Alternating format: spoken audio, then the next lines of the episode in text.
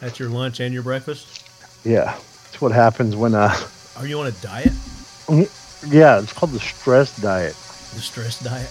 Those are the worst. I usually eat more when I'm stressed. Bro, Uh, It is St. Patty's Day too, by the way. So happy St. Patty's Day, leadheads. Happy St. Patty's Day, ton. happy St. Patty's Day, brother. So for you, uh, you leadheads who aren't familiar, I have uh, the nation's greatest outdoor grilling chef joining us today, Ton Jones. Ton, welcome in. Thanks for having me back, brother. You you are always welcome back. I think you're going to be my um, consummate co-host. Dude, I love your show. I am permanently addicted to talking lead. I listen to it on my half an hour, 45 minute drive to work and from work every day. Yeah, I think you have some sort of unhealthy addiction to the show. I don't I don't get it, but I'm glad. I wish other people would get it too. Maybe you can Don't- explain the attraction to the show to other people too, and we can get Well- five or six more listeners. Don't get me wrong.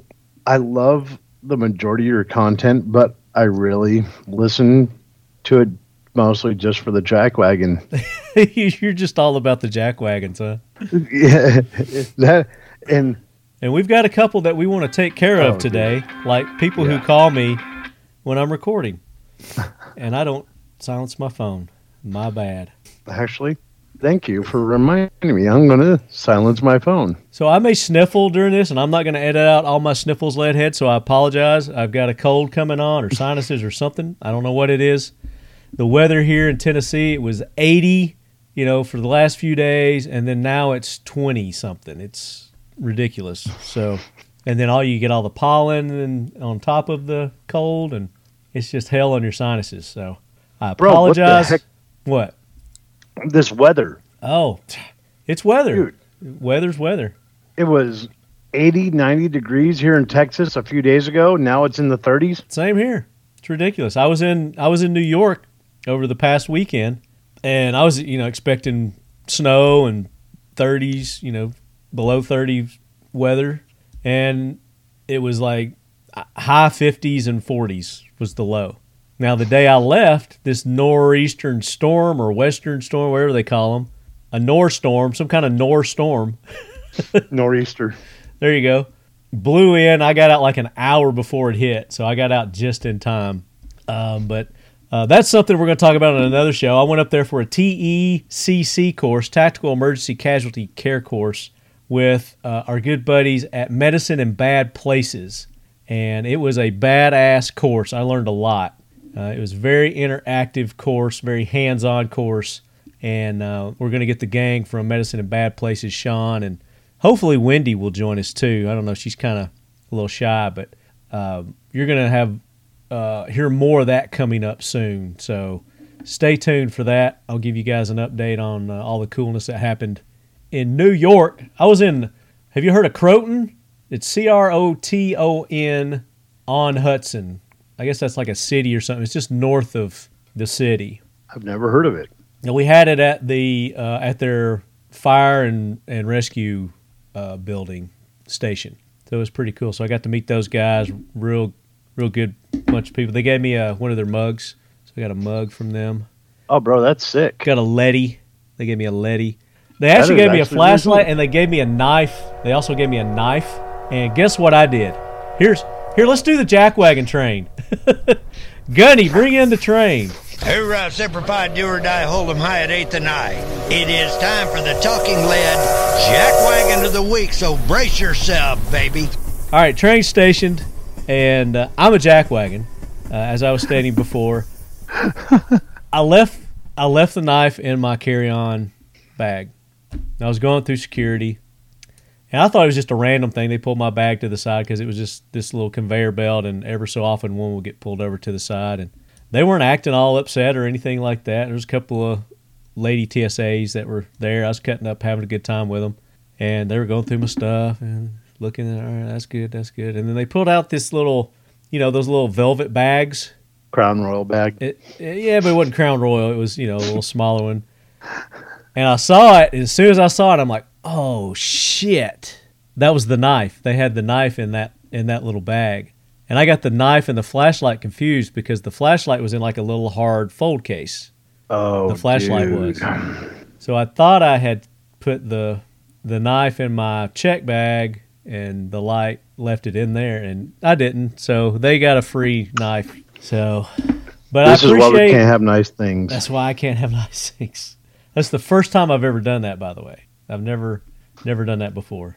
So, but I appreciate you guys at the uh, the fire station EMS services there for the gifts. Uh, thank you much. They're very hospitable there. Ho- uh, show me uh, great respect and hospitality, and we're going to talk about that more. So I know you've got some jack wagons, ton, but before you Yeah, do I that, gotta- I just want to let everybody know the show coming up is great. We got more interviews from Shot Show, or yeah, Shot Show. Um, NRA's coming up, but go ahead. Yes, shot show's coming up. Well, uh, NRA's coming up. yeah, NRA. Holy crap, dude! That's I do that this- all the time. That is this day. That is this day. Yeah. Well, I woke up this morning as everybody probably started hearing from the beginning is it is St. Patty's Day and I wake up to do our social media posts. I'm here at Air Force Air Guns working today. My daytime job is R&D and marketing for Air Force Air Guns. So I wanted to do the St. Patty's Day post. Grab my phone, grab a cup of coffee, grab a cigar, go out to the patio, kick on the phone, open up social media, and Meta says your account has been deactivated. You're like, no, no. Delightful. You're like, this must be a mistake. I was like, all right, something's wrong. I'll go hop on the emails and check everything out. Open up my email, and starting at 1.39 a.m., 15 emails. Actually, there's probably more than that. Account activity, account activity. Someone's trying to log in. Did you change your password? Verify it's you. Did you verify you changed your name? Oh no. all this stuff. And the very last one is your account has been temporarily suspended and deactivated. Facebook has identified that you are not old enough to have a Facebook account. I'm like, what the hell? Don't they let kids have Facebook accounts though? Uh, I don't know. Under maybe adult supervision. I don't know. I think I thought there Yeah. were kids that had like IG So I was like- accounts and So I'm like, okay, I'm all this is screwed up. So I try to get on there. I go to account recovery. It says you need to post a picture of your government ID. yeah. I can do that. It's not the first time. But it's definitely not under gonna- your name at this point. So there's some other name, some other. Yeah, it it has. So they've they've royally screwed you over. Yeah, they they pretty screwed me. I was like, okay, I'm just gonna post a picture of my ID, send it to them. They hold it for 30 to 180 days. I leave the 180 day mark because if I get hacked again, they have to send an ID picture of your ID and it has to match. Yeah. So I'm like, all right, I snap a picture of my ID and I send it to him. And it says submitting, submitting, submitting, submitting. The circle of death wheels going and pops up a screen and says, too many attempts of submitting an ID has been activated. Oh, because that person was probably trying Yep. to do They it. had already tried to submit the picture. Then that's when I realized, oh, my name is changed. All the information is changed. Dude, it's probably one of your uh, international stalker fans. Dude, yeah. And I was like, okay, so Facebook is down. I can't post any of my work. I'm going to hop over to Instagram and just put up a bunch of social media posts for Air Force on there because we also have a shooting competition that's going on and registration opened today at noon. Ah. So I'm like, I'll post on there. So I opened up Instagram and because Meta controls Both. Instagram and Facebook, my account's been Same issue. deactivated. And this is this isn't the Air Force air guns. This is your personal. Yeah, this Kinda is my Jones. personal account. So they didn't hack into the Air Force, so you still got that one at least, right? Yeah. Air Force and Raw are still there. Okay. Rapid Air Works. Well, dude, But- we can we can make a post on ours and let people know that your personal account's been hacked and s- stand by. You know, have you got you got a backup account created yet? uh, no, because my backup account that I had is gone also. okay. Well, damn. I don't know what to do. I mean, I guess you just have to create a whole nother account. I went down like an Iraqi fighter pilot. They taught me to take off but never You land. went down like the Titanic, Dude, it like was the bad. Hindenburg. So I have 24 to 48 hours to wait, then I could resubmit an ID. Yeah, so I'm here at work today chilling at Air Force. I was like, okay, so I got to do a bunch of more R and D, which is really good. At least you you got some real work done. Get off this social media bullshit and you get some real real work Yeah. done. Maybe it's a godsend. It it kind of was because that is something that's going to lead me to information for you. ah. There's a product that I'm going to bring to you probably in the next 30 days, and I'm probably going to give you the phone call to be the one to release it. Ah. Well, there you go because Talking Lead is the show for exclusives. yep, exactly. nice. Nice. I So- can't wait. I can't wait. Yeah, that is probably the and the sad part is that's not even the biggest jack wagon I have right now. Oh my god, you got another jack wagon? I got a group of jack wagons. Uh oh. Let's hit it. We gotta get. So we can't see Damn behind motion you. Sensor, motion sensor light. Damn Those- motion sensor Oh. light. All we can see is your little fake background on the spaceship that you got going on there, or whatever. Oh, sweet. That's my Backward. R and D lab in my spaceship. There you go. It Uh, looks like the Jetsons uh, R and D lab. I was sitting at the airport getting ready to go to Iowa. Oh you no! know that place you didn't go. Yeah. Thanks. Yeah, just saying. It's probably because you were at that place that right across from where I go eat lunch, where you got that cold, that sniffle, the where you bathroom? Probably. Yeah. Where you picked up that streptococcal pneumonia that you got going on right there. Yeah. I don't. I don't know where this came from. Yeah, I could tell you, it's where you just came from. I didn't get it from the gym. There's no way I got it. From the Ugh. gym. Nothing but Yeah. healthy people in the gym. What's wrong with you? Yeah, There's no germs in the gym. full of sepsis. Yeah, we'll call it that. But we were sitting at the airport, funny enough, in the Admiral's Lounge, because when you fly enough and Fancy. you spend most of your life sucked away in the airport, you acquire enough points, they treat you with low rent food. Fancy But- ton. Yeah. The elite of the elite. He's in the Admiral's Club. As No, it's peons because- can't, can't get in there. You- I mean, you got to be something, something to get in the Admiral's Club. You can't be a, you know, a you pa- got to get a pauper. credit card and put all your business expenses on one credit card. Yeah. Oh, we're, I'm sitting there. We're getting ready to fly, and there's a group of ladies in there cackling away. Yeah. I'm like, I'm just gonna listen to the conversation. So you're going to eavesdrop. Damn straight. Okay. and they were laughing and going on about how great it is to be a single mom. Okay. Single mom. And I'm like, okay. I'm like, they're making the best of the situation. Good for them. Yeah. And then they start talking about how great it is to post all those GoFundMe's that make them afford these flights everywhere, and how no matter what you say, as soon as you say the word single mom, everybody feels bad for you and throws money at you, no matter what the story is. What? And the it gets better. And if anybody ever found out that their ex-husbands were actually really great guys, they would be so screwed. Ha ha ha ha ha. So basically, they're, they're scamming people with Mm-hmm. GoFundMe accounts, is what you're saying. So they're using their status as a single mom to scam people because there are single moms that are hardworking single moms that, you know, work two jobs and, and do great and do just fine on their own and never ask for a single handout. And Yeah. so, But yeah, they're, This group of single moms actually are part of a Facebook group that have learned to get together, scam the system, use their children like my kids are sick this week. Oh, this one's in the hospital and they've never been sick, but they post up all these scams about using their kids to Oh, my fund gosh. their vacations. Well, you know, and that just goes there are there's scam artists out there in everything. Every every aspect of of anything, there's scam artists out there. And that's why you as an individual have to be vigilant and, you know, if if you know, you you're feeling the heartstrings being tugged on, you might want to do a little little extra digging and checking before you throw money somebody's way. But that's just that's just downright dastardly That- right there. That was that was pretty brutal. But but That's just giving the hardworking single moms out there that you know that make it on their own and don't ask for hand, a bad name, and and for those who genuinely need it, you know, because there and are that's- people who genuinely need assistance. Oh yeah, and there's there's women out there that are in really bad situations that got out of a bad situation that yeah. really Bravo for deserve the them. support. Absolutely. But then on the flip side, Did you There's get a the name lot- of this Facebook group by chance so that we can? no, I tried. They they were they didn't go out and say it. They're just like, I'm so glad we met in that in the group in that on that Facebook group. They wouldn't go out and say it because they were having Yeah. a conversation between themselves. So where were they headed? Were they going on an all-inclusive cruise or something with this group?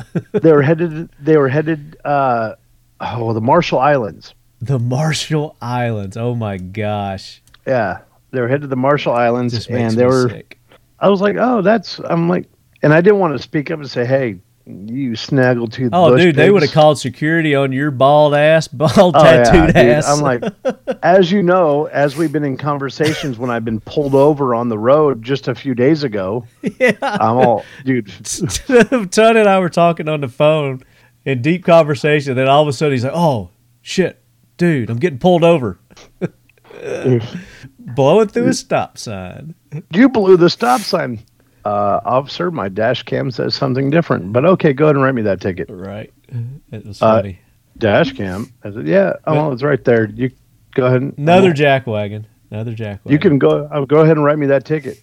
License and registration. Here's my insurance. Okay. Here's my registration. Well, I just want you to know you blew that stop sign. I said, my dash cam will tell the story. Go ahead, write me that ticket. He said, well, I just want. I said, no, no, just write me that ticket. I'm like, we'll take this all the way. I'm all, we're good. It's recorded. He walks away, and I'm like, oh crap, the red light's not on. it wasn't recording. I hit record. He comes back and he peeks through the window and he looks and he sees the red light. It's like, I'm just letting you know to be careful. Maybe you should stop next time. I said, It's still recording. You want to watch it? He's like, Here's your. I said, No, you can give me the ticket. And I'm like, Okay, now I'm just being a dick. now you're being a dick. Yeah. He's- yeah. Take your warning and go. And he's all, Be safe. I said, You too, officer. Got out there. I'm like, Oh, God. Oh, Yeah. But I do have a hero. okay. Perfect. We need heroes. We need some Yeah, heroes. we're- to all those poor single dads out there that had to deal with those single moms that screwed them over. Oh, at the Admiral's Lounge. Just the ones at Yep. Oh. the Admiral Admiral's Lounge. It's the ones he's talking Bro. about. There is there is plenty of single dads out there that have had to deal with some other estrogens crap that didn't deserve it. That got their ass handed to them in court because you have testosterone.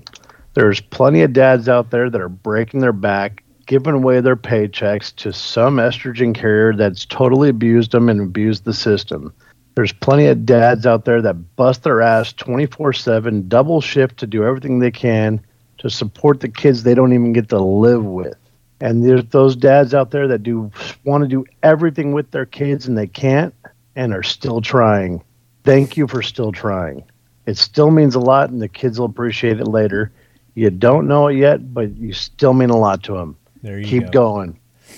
And and for those that don't, you're jackwagons. You're and, a dick. And for those mothers that are out there busting their ass and you know making and providing for their children and still trying to keep the the other one in the picture if he deserves it because sometimes they don't. yeah. Bravo to you and you're my heroes. So and this isn't Mother's Day or Father's Day. It's St. Patrick's Day. Come on, son. Oh. Dude.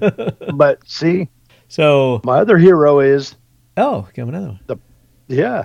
Whoever You came prepared.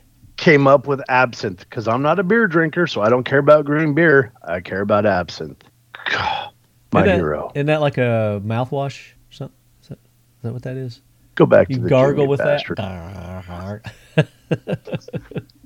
do you have uh, St. Da- Patty's Day plans with your family tonight? Are you going to do some kind of green burger or hot dog or something you're going to grill up? Maybe iguana? I don't know. Dude, okay.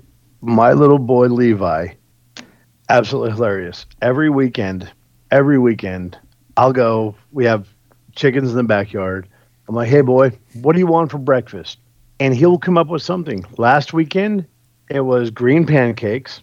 Oh, he's he's a weekend ahead. Yeah, and it was the week before that. It was blue eggs, and the weekend before that was green eggs because we did the green eggs and ham. I was going to say, he must be reading Dr. Seuss. Oh yeah, we redo them every every night. Mama, actually, I take that back. Mama reads to them almost every night. Because you haven't quite got your alphabet down yet. I get it. N- number letters are hard. Struggle Words are with- hard. yeah. No, Mama reads to him every night. Um, and it is it is amazing. My two boys will I'll wake up in the morning and the weekend's mine. I cook three three squares. And I ask them, "What do you want?" So they go pick the food color and they name what they want to eat and I go, "Food make food coloring." Uh-huh. I told him this morning on my way to work, I said, Hey, it's St. Patrick's Day. What do you want that's green? And they both decided they want green cheeseburgers for dinner. I, I was I hit the nail on the head. Yep. Now, how are you going to make your meat green? Or are you just going to do like a green cheese on it? Oh Lettuce. no, I'm I am making a green chili sauce. Ooh, Yes. that's I'm spicy, actually isn't it? I'm gonna make it non spicy. I've already planned out how I'm gonna remove the seeds and the vein from the chilies. Okay. I'm going to get very mild. My little one can handle spicy. My older one, not so much. Mama, hell no. yeah. Mama doesn't handle spice. And if that's still too spicy after I make it, I'm going to actually make regular chili, chili that's not hot at all, Yeah. and dye it green. Then I'm going to actually dye the ground beef. What are you Well, actually- using? What kind of dye are you using that's not going to, you know, make a third ear grow or something like that? Is there, is there, is there safe dye out there that you're using? Yeah, I actually use plant based food dye. Okay. And it's, It's it's it's safe. And, organic plant based food dye. okay. Oh God, no. Yeah, I don't want my kids growing a vestigial tail or anything. Yeah, no. Permanently stain their teeth. Yeah. they have green teeth. Oh, dude. It's like there was that one year we asked for green cheeseburgers and it permanently dyed our teeth. Thanks, Dad. Appreciate it.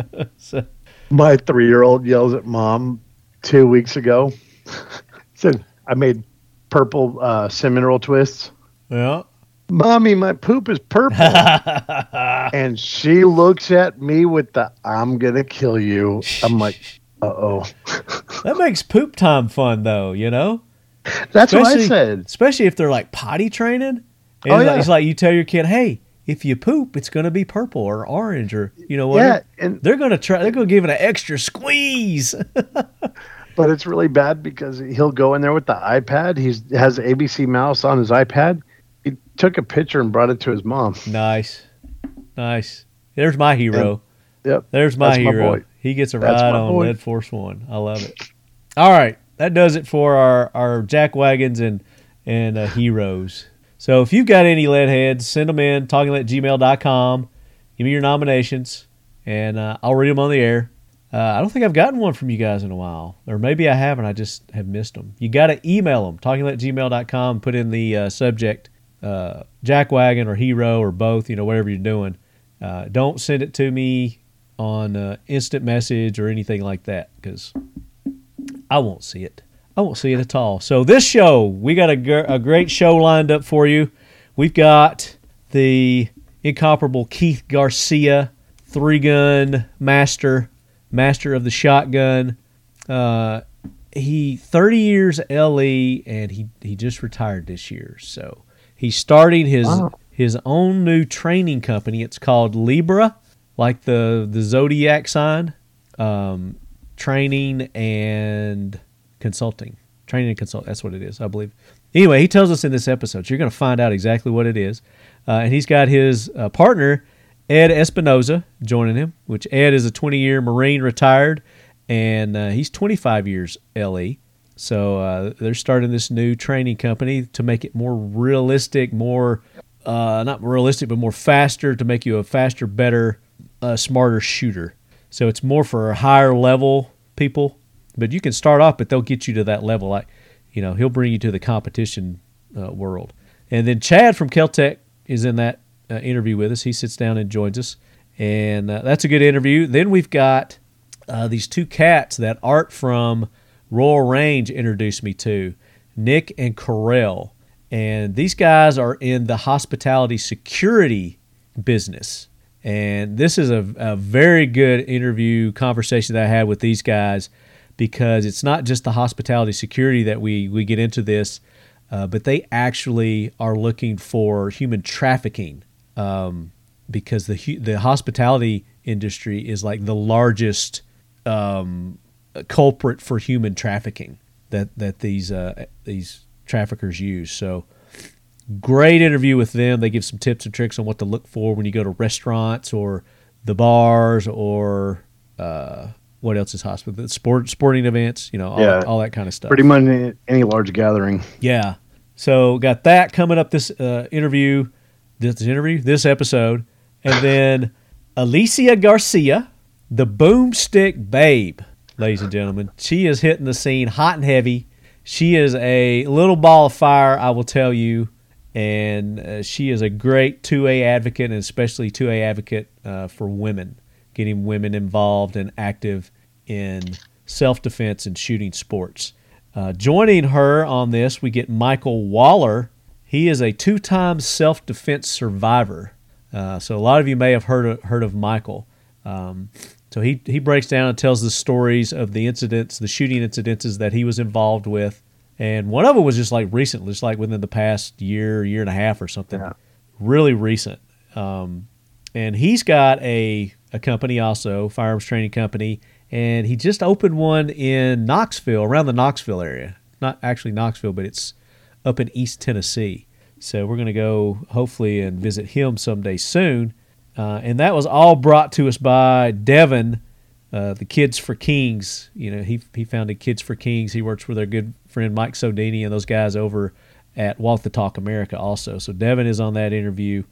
Uh, so great content for you for you guys. You're gonna like every one of these uh, interviews. I guarantee it.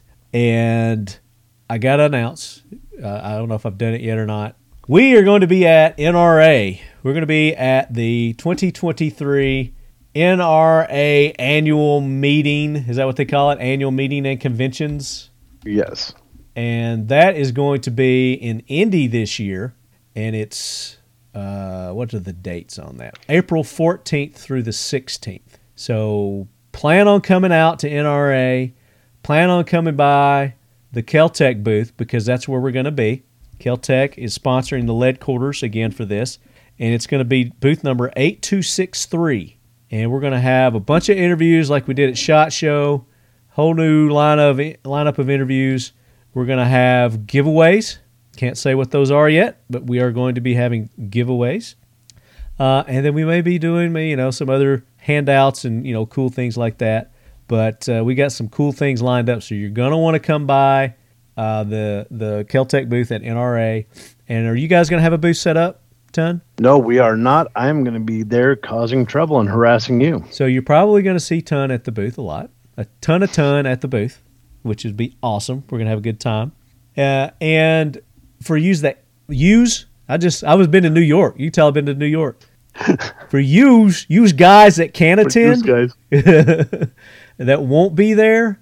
Uh, we're planning on doing maybe a giveaway for you too, so you have to watch, you know, our live feeds and video posts that we're doing each day to get involved with that. So more details on that coming up also. But it's going to be a great time. It's April 14th through the 16th at the Indiana Convention Center in Indianapolis, Indiana. And uh, it's the 152nd NRA annual meeting and exhibits. That's what they call it. So come by, see me, see Ton, see Chad, see the whole gang there at uh, Caltech. They they released the KSG 410 at Shot Show. They released the R50, which is the rifle version uh, of their P50, the uh, 5.7 pistol that they released. They've got a rifle version of that now, and I mean they don't tell me anything, but I wouldn't be surprised if maybe they might have another new something they're going to release. I don't know. No promises, but come by and you're going to find out. What's that? What's that? Mess around and find out. Mess around and find out. You mess around and find out. But it's going to be a good time. We, and we are going to be doing a giveaway, and it's going to be a nice giveaway, maybe two giveaways. So for the people that are there and the people that keep up with us that can attend, because we like taking care of the lead heads. You know, that's what we do here. Damn straight. We like taking care of our, our peeps, our peeps. So that's what we got going on, lead heads. Enjoy these interviews. And oh, by the way, the AK corner uh, didn't make its scheduled uh, drop, but we will uh, be dropping that later this month. So be looking for the uh, the March edition of the Talking Lead AK corner. It's coming. So, oh, what's that? What are you holding up? Look what I found. What? Big League Chew Bubblegum. Ah, maybe Ton will bring some big league chew bubblegum and uh, share his his bubblegum with you guys too. All right, Landheads, enjoy these interviews, and uh, we'll catch you on the tail end of it. The Kiltech KSG 410 is the perfect sidekick with no kick. At just over an inch and a half wide, just over 26 inches long, and just over 5 pounds, you'll be hard pressed to find a more impressive 410 bore shotgun. In fact, it's the world's first and only pump action 410 bore bullpup shotgun. The side by side dual feeding tubes and one in the chamber delivers an impressive 11 round total capacity, making it as functional as it is fun. Innovation, performance, Keltec. Yeah, dump through the uh, the cattle. They also have a. Uh, are you familiar with their five seven? The Yeah, the T fifty. real cool. So they've got an R fifty out now. The R50. So it's a rifle version. Oh, Nice. So it's got the sixteen inch barrel and it's got a ambidextrous folding stock. oh, You here can fold we it go. left or right. Is it in R there? And P50. There it is. Yeah. I need two of those. One for each hand. Yep. I mean, you could do those uh, the four tens that way too. Oh yeah, I need two of those as well. Yeah. Could shoot them tandem. What kind of velocity are they getting out of a barrel length that, that big for a 5.7? on the five seven? That'd be a good question for Chad when he gets Chad. here. the Chadron. Capacity 50. That's pretty badass. Fifty. Wow. Yeah. Yeah, I just be fine. 50 rounds of five seven. Yeah, fuck yeah. They had it out at the range yesterday and they had a can on it on the rifle. They were shooting it suppressed. Said it was just Mm-hmm. Pretty good. smooth, yeah. Yeah. Very little gas blowback at all, Some if of any. the- Some of these new cans are getting pretty technical. Oh, yeah. The baffling systems. Oh, yeah. There's all kinds of crazy stuff. Uh, I think it's Hux Works. We were just We just came from You just, okay. So, uh, my buddy uh, Daryl uh, and his other brother Daryl work over there now. Daryl and Daryl? Used to be with uh, Vertex, Uh-huh. and so he flagged me down and touched me when I was walking by. So we had to step in. That, that's nice. Yeah. Good stuff. Where'd Chad go? Oh, he's over there getting pictures done. I see. Photo ops with the Taiwanese military. I don't know. Did you say it's Taiwanese military? I've heard- Philippines? Yeah, that I've heard that. looks- I've heard that excuse before. my ex-wife didn't believe it either. I swear, honey, I was getting photo ops with the Philippines Army. All right, lead heads, we're back at the 2023 SHOT Show, coming to you from the official headquarters here at Keltec, Keltec Wec- Weapons. Uh, they've got some great offerings here. Uh, you've heard us talk about them. Go check out the new 410 KSG that they've got and the R70. That's that P70 pistol in a rifle configuration. You're going to love it. Trust me. So joining me now, we've got one of our all time favorite guests, one of mine anyway. I know you leadheads love him too. We've got none other than Keith Garcia, ladies and gentlemen. Marty, how are you, buddy? I'm good. You know you got to get on that thing. All right, hold on. Let me, let me get up close. He's emptying his pockets. He's texting people. He's a hot commodity. Oh, and Chad's going to join us too, ladies and gentlemen. All right. So, w- Chad, was that the uh, Filipino army or what was Taiwanese? No, those boys are from Indonesia. Indone. I was close. Yeah. Indonesia. They're a what lot do of they fun. do? Special forces or I have no idea. Some Don't sort know. of pil- paramilitary Uh-huh. Boy Scouts? whatever. Yeah. Boy Scouts. No, they um they're actually their faces don't show it, but they're actually a really good time. They're fun. They don't smile at all, but they have a great time. It's weird. Okay. Yeah, it's strange culture down there. Are they with the the guy that you were telling me about? yes. Okay. Yeah, yeah. I got Yep. you. I got you. Okay. yeah, my third wife was like that too. a lot of fun. Eh. Ah, she never smiled much. Never smile, but a lot of fun. Yeah, sometimes. Third. So you got your your pockets all situated. I'm good. Thank You're you. joining us, so- I'm joining you. So thank you for having me. Well, you're you're welcome, and I want to congratulate you on your retirement. I appreciate it. 30 years uh, done and uh, moving on to better things. I haven't missed it a day in the last month. Not one iota, have Not one bit. you? In Nice. And fact, I you're- wake up at 3 when I normally go to work. I giggle and go back to sleep. you just roll over and laugh. nice. Oh. Do you text your uh, people that are your buddies that are still working and say, Guess what I'm doing? At eight o'clock, I say, "Hey, I'm still in bed." Send them They, selfies. They, they send me. Right. they send me a lot of middle fingers. Oh, I could, I could bet, I could bet. So you brought a friend with you. Introduce uh, Ed to us. So, Ed- to the this- Leadhead Brigade. This is Ed Espinoza. He's a 20 year Marine vet as well as a 25 year law enforcement uh, veteran. Uh, he's uh, he's helped me out with my new business venture. All right, which is what we're going to talk about today. Excellent. So let's let's just kick it off. Talk about what Keith Garcia is going to be doing in his retirement here. So uh, He's not retiring, obviously. after 30 years in law enforcement, 15 years of those as a uh, uh, SWAT, in a SWAT team or leading a SWAT team, um, I wanted to take my experience with competition shooting as well as uh, time on the range, teaching police and military, and start a new training company. It's called Lieber Training and Consulting, and we're going to combine all those aspects to just do high performance shooting. Uh, training, consulting with uh, weapons developments. We're, we're going to get out to the range and teach people how to shoot better, faster, stronger. I already want to sign up. See? Excellent, You just excellent. just started talking. we and were I just wanna sign talking up. about this last night. Remember? Yep. Yeah, yeah. Yeah, we actually did our first class launch this weekend in Texas, and what we wanted to accomplish was was take all the ideas that we had and put them to test with some really good shooters. So we recruited shooters from all over Texas, and um, they came out, and I told them, you know, we're going to do a lot of stuff. We're going we're to go. We're going to teach you a lot of stuff, show you a lot of stuff, and if you can do, you know, when you get to be a high level shooter, like many of these shooters were, if you get one or two things out of a training class, it's it's worth it, right? Because you're not going to be showing anything brand new and earth shattering. But we had some stuff that was was truly unique, and we showed it to them, and, and I told them to keep an open mind because you know, like if you think about it when you initially, if I tell you about it, you say, oh, I'm never going to do that. Yeah. I, my response to that is you haven't been in a situation where you needed to do it yet. And if you have, a, if you build a mental framework and you actually practice something, then you can call on it under stress because making up shit under fire isn't going to be good. Yeah. So if you can do it either e- e- on the clock too, I mean, on the clock or, or in competition or in law enforcement or military action, if you can, if you have a response, if you have a thoughtful response to a problem which you can solve with your firearm, and it might might take you out of your comfort zone, but we, we've given you some ideas on how to how to actually be successful. I like it. I like the whole concept. So you said something that unique. You know, some unique things. What uh, can you fill us in on? Or is that something you're just going to learn from the class? You got to take Well, the no, class. I mean, we're gonna we want to make everyone better, so we're gonna share our stuff. We'll get it. We'll get posts on the internet. We'll put stuff up. But if you want to truly get to the nuts and bolts of stuff, we'll, you come to a class. We'll show you, you know, how we came up with it, with the techniques.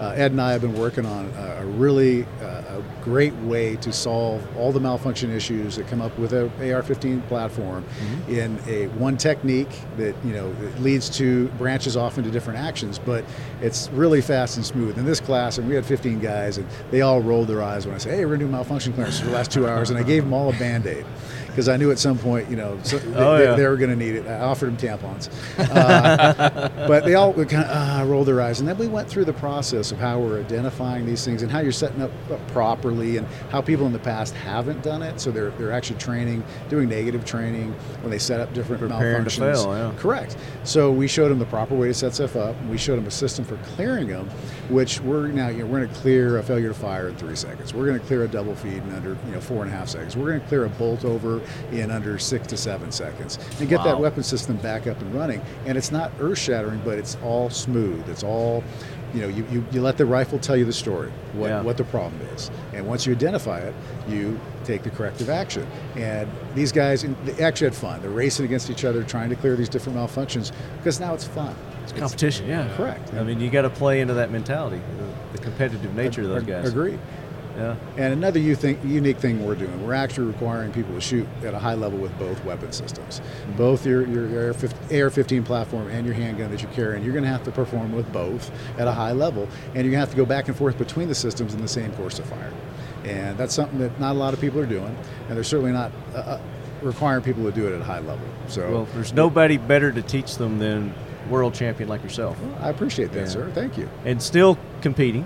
As we Absolutely. were talking uh, Yeah. off air a little bit. Yeah, no, that I mean, it's the passion. So you know, people will will sometimes dis uh, kind of discredit competition shooting as uh, well. That'll get you killed in the streets. It's the exact opposite. You know, your tactics in the street are what you learn.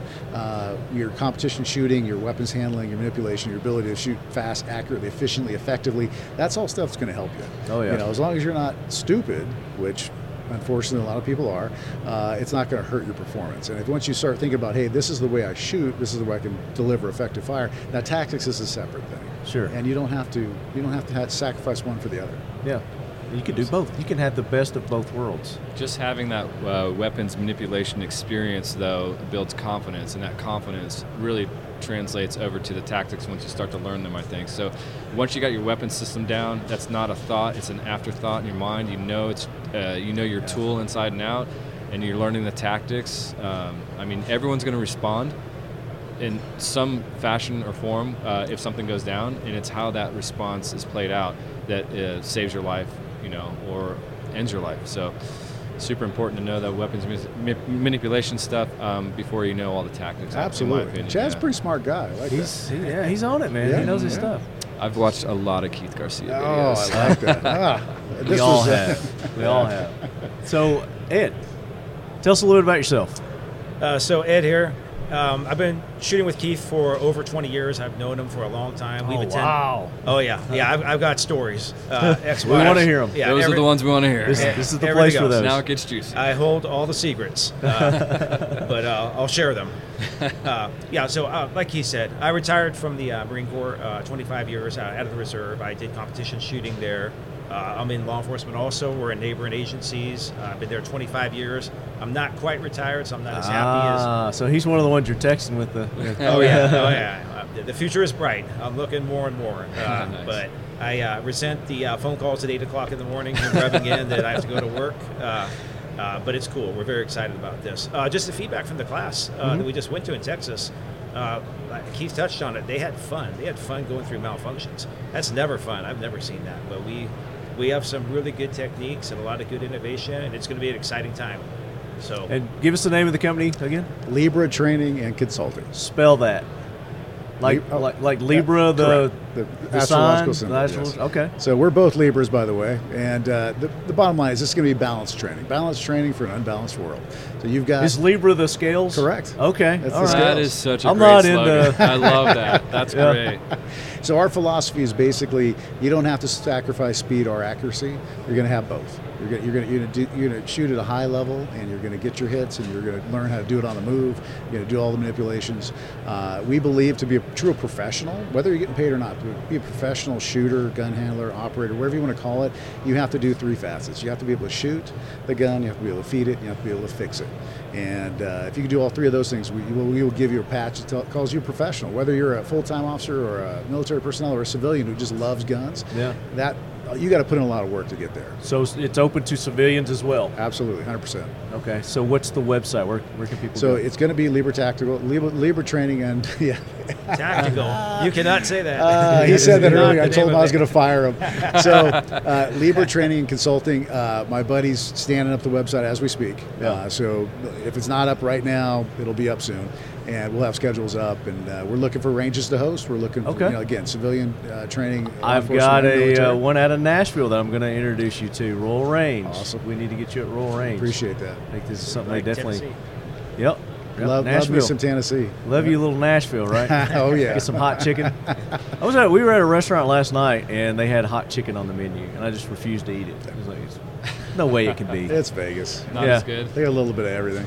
They do. They're very uh, eclectic here, to say the least. So what good stuff are you seeing? Because when I walked through Caltech coming over here, I got stopped like three times and asked, yeah. "Did you so see this? Did you see that?" So uh, I, I showed you the the. Do you still have it? Is it over And, uh, there? yeah, it's uh, where you Oh, going? sick. dude? KSG 410. So you being the the master shotgunnist uh, that you are, let's get your uh, opinions on the uh, KSG 410. So the 410 is actually a great round. So I don't know if many people know that, you know, the shot stream is so much tighter than, than the other systems. That You're shooting 10 or 12 gauge and, and it just kind of spreads out real quick. The Mm. 410 stream is really tight, compact, and it goes a long way and actually packs a pretty good punch. Yeah. So I looked at this and I'm like, that is freaking cool.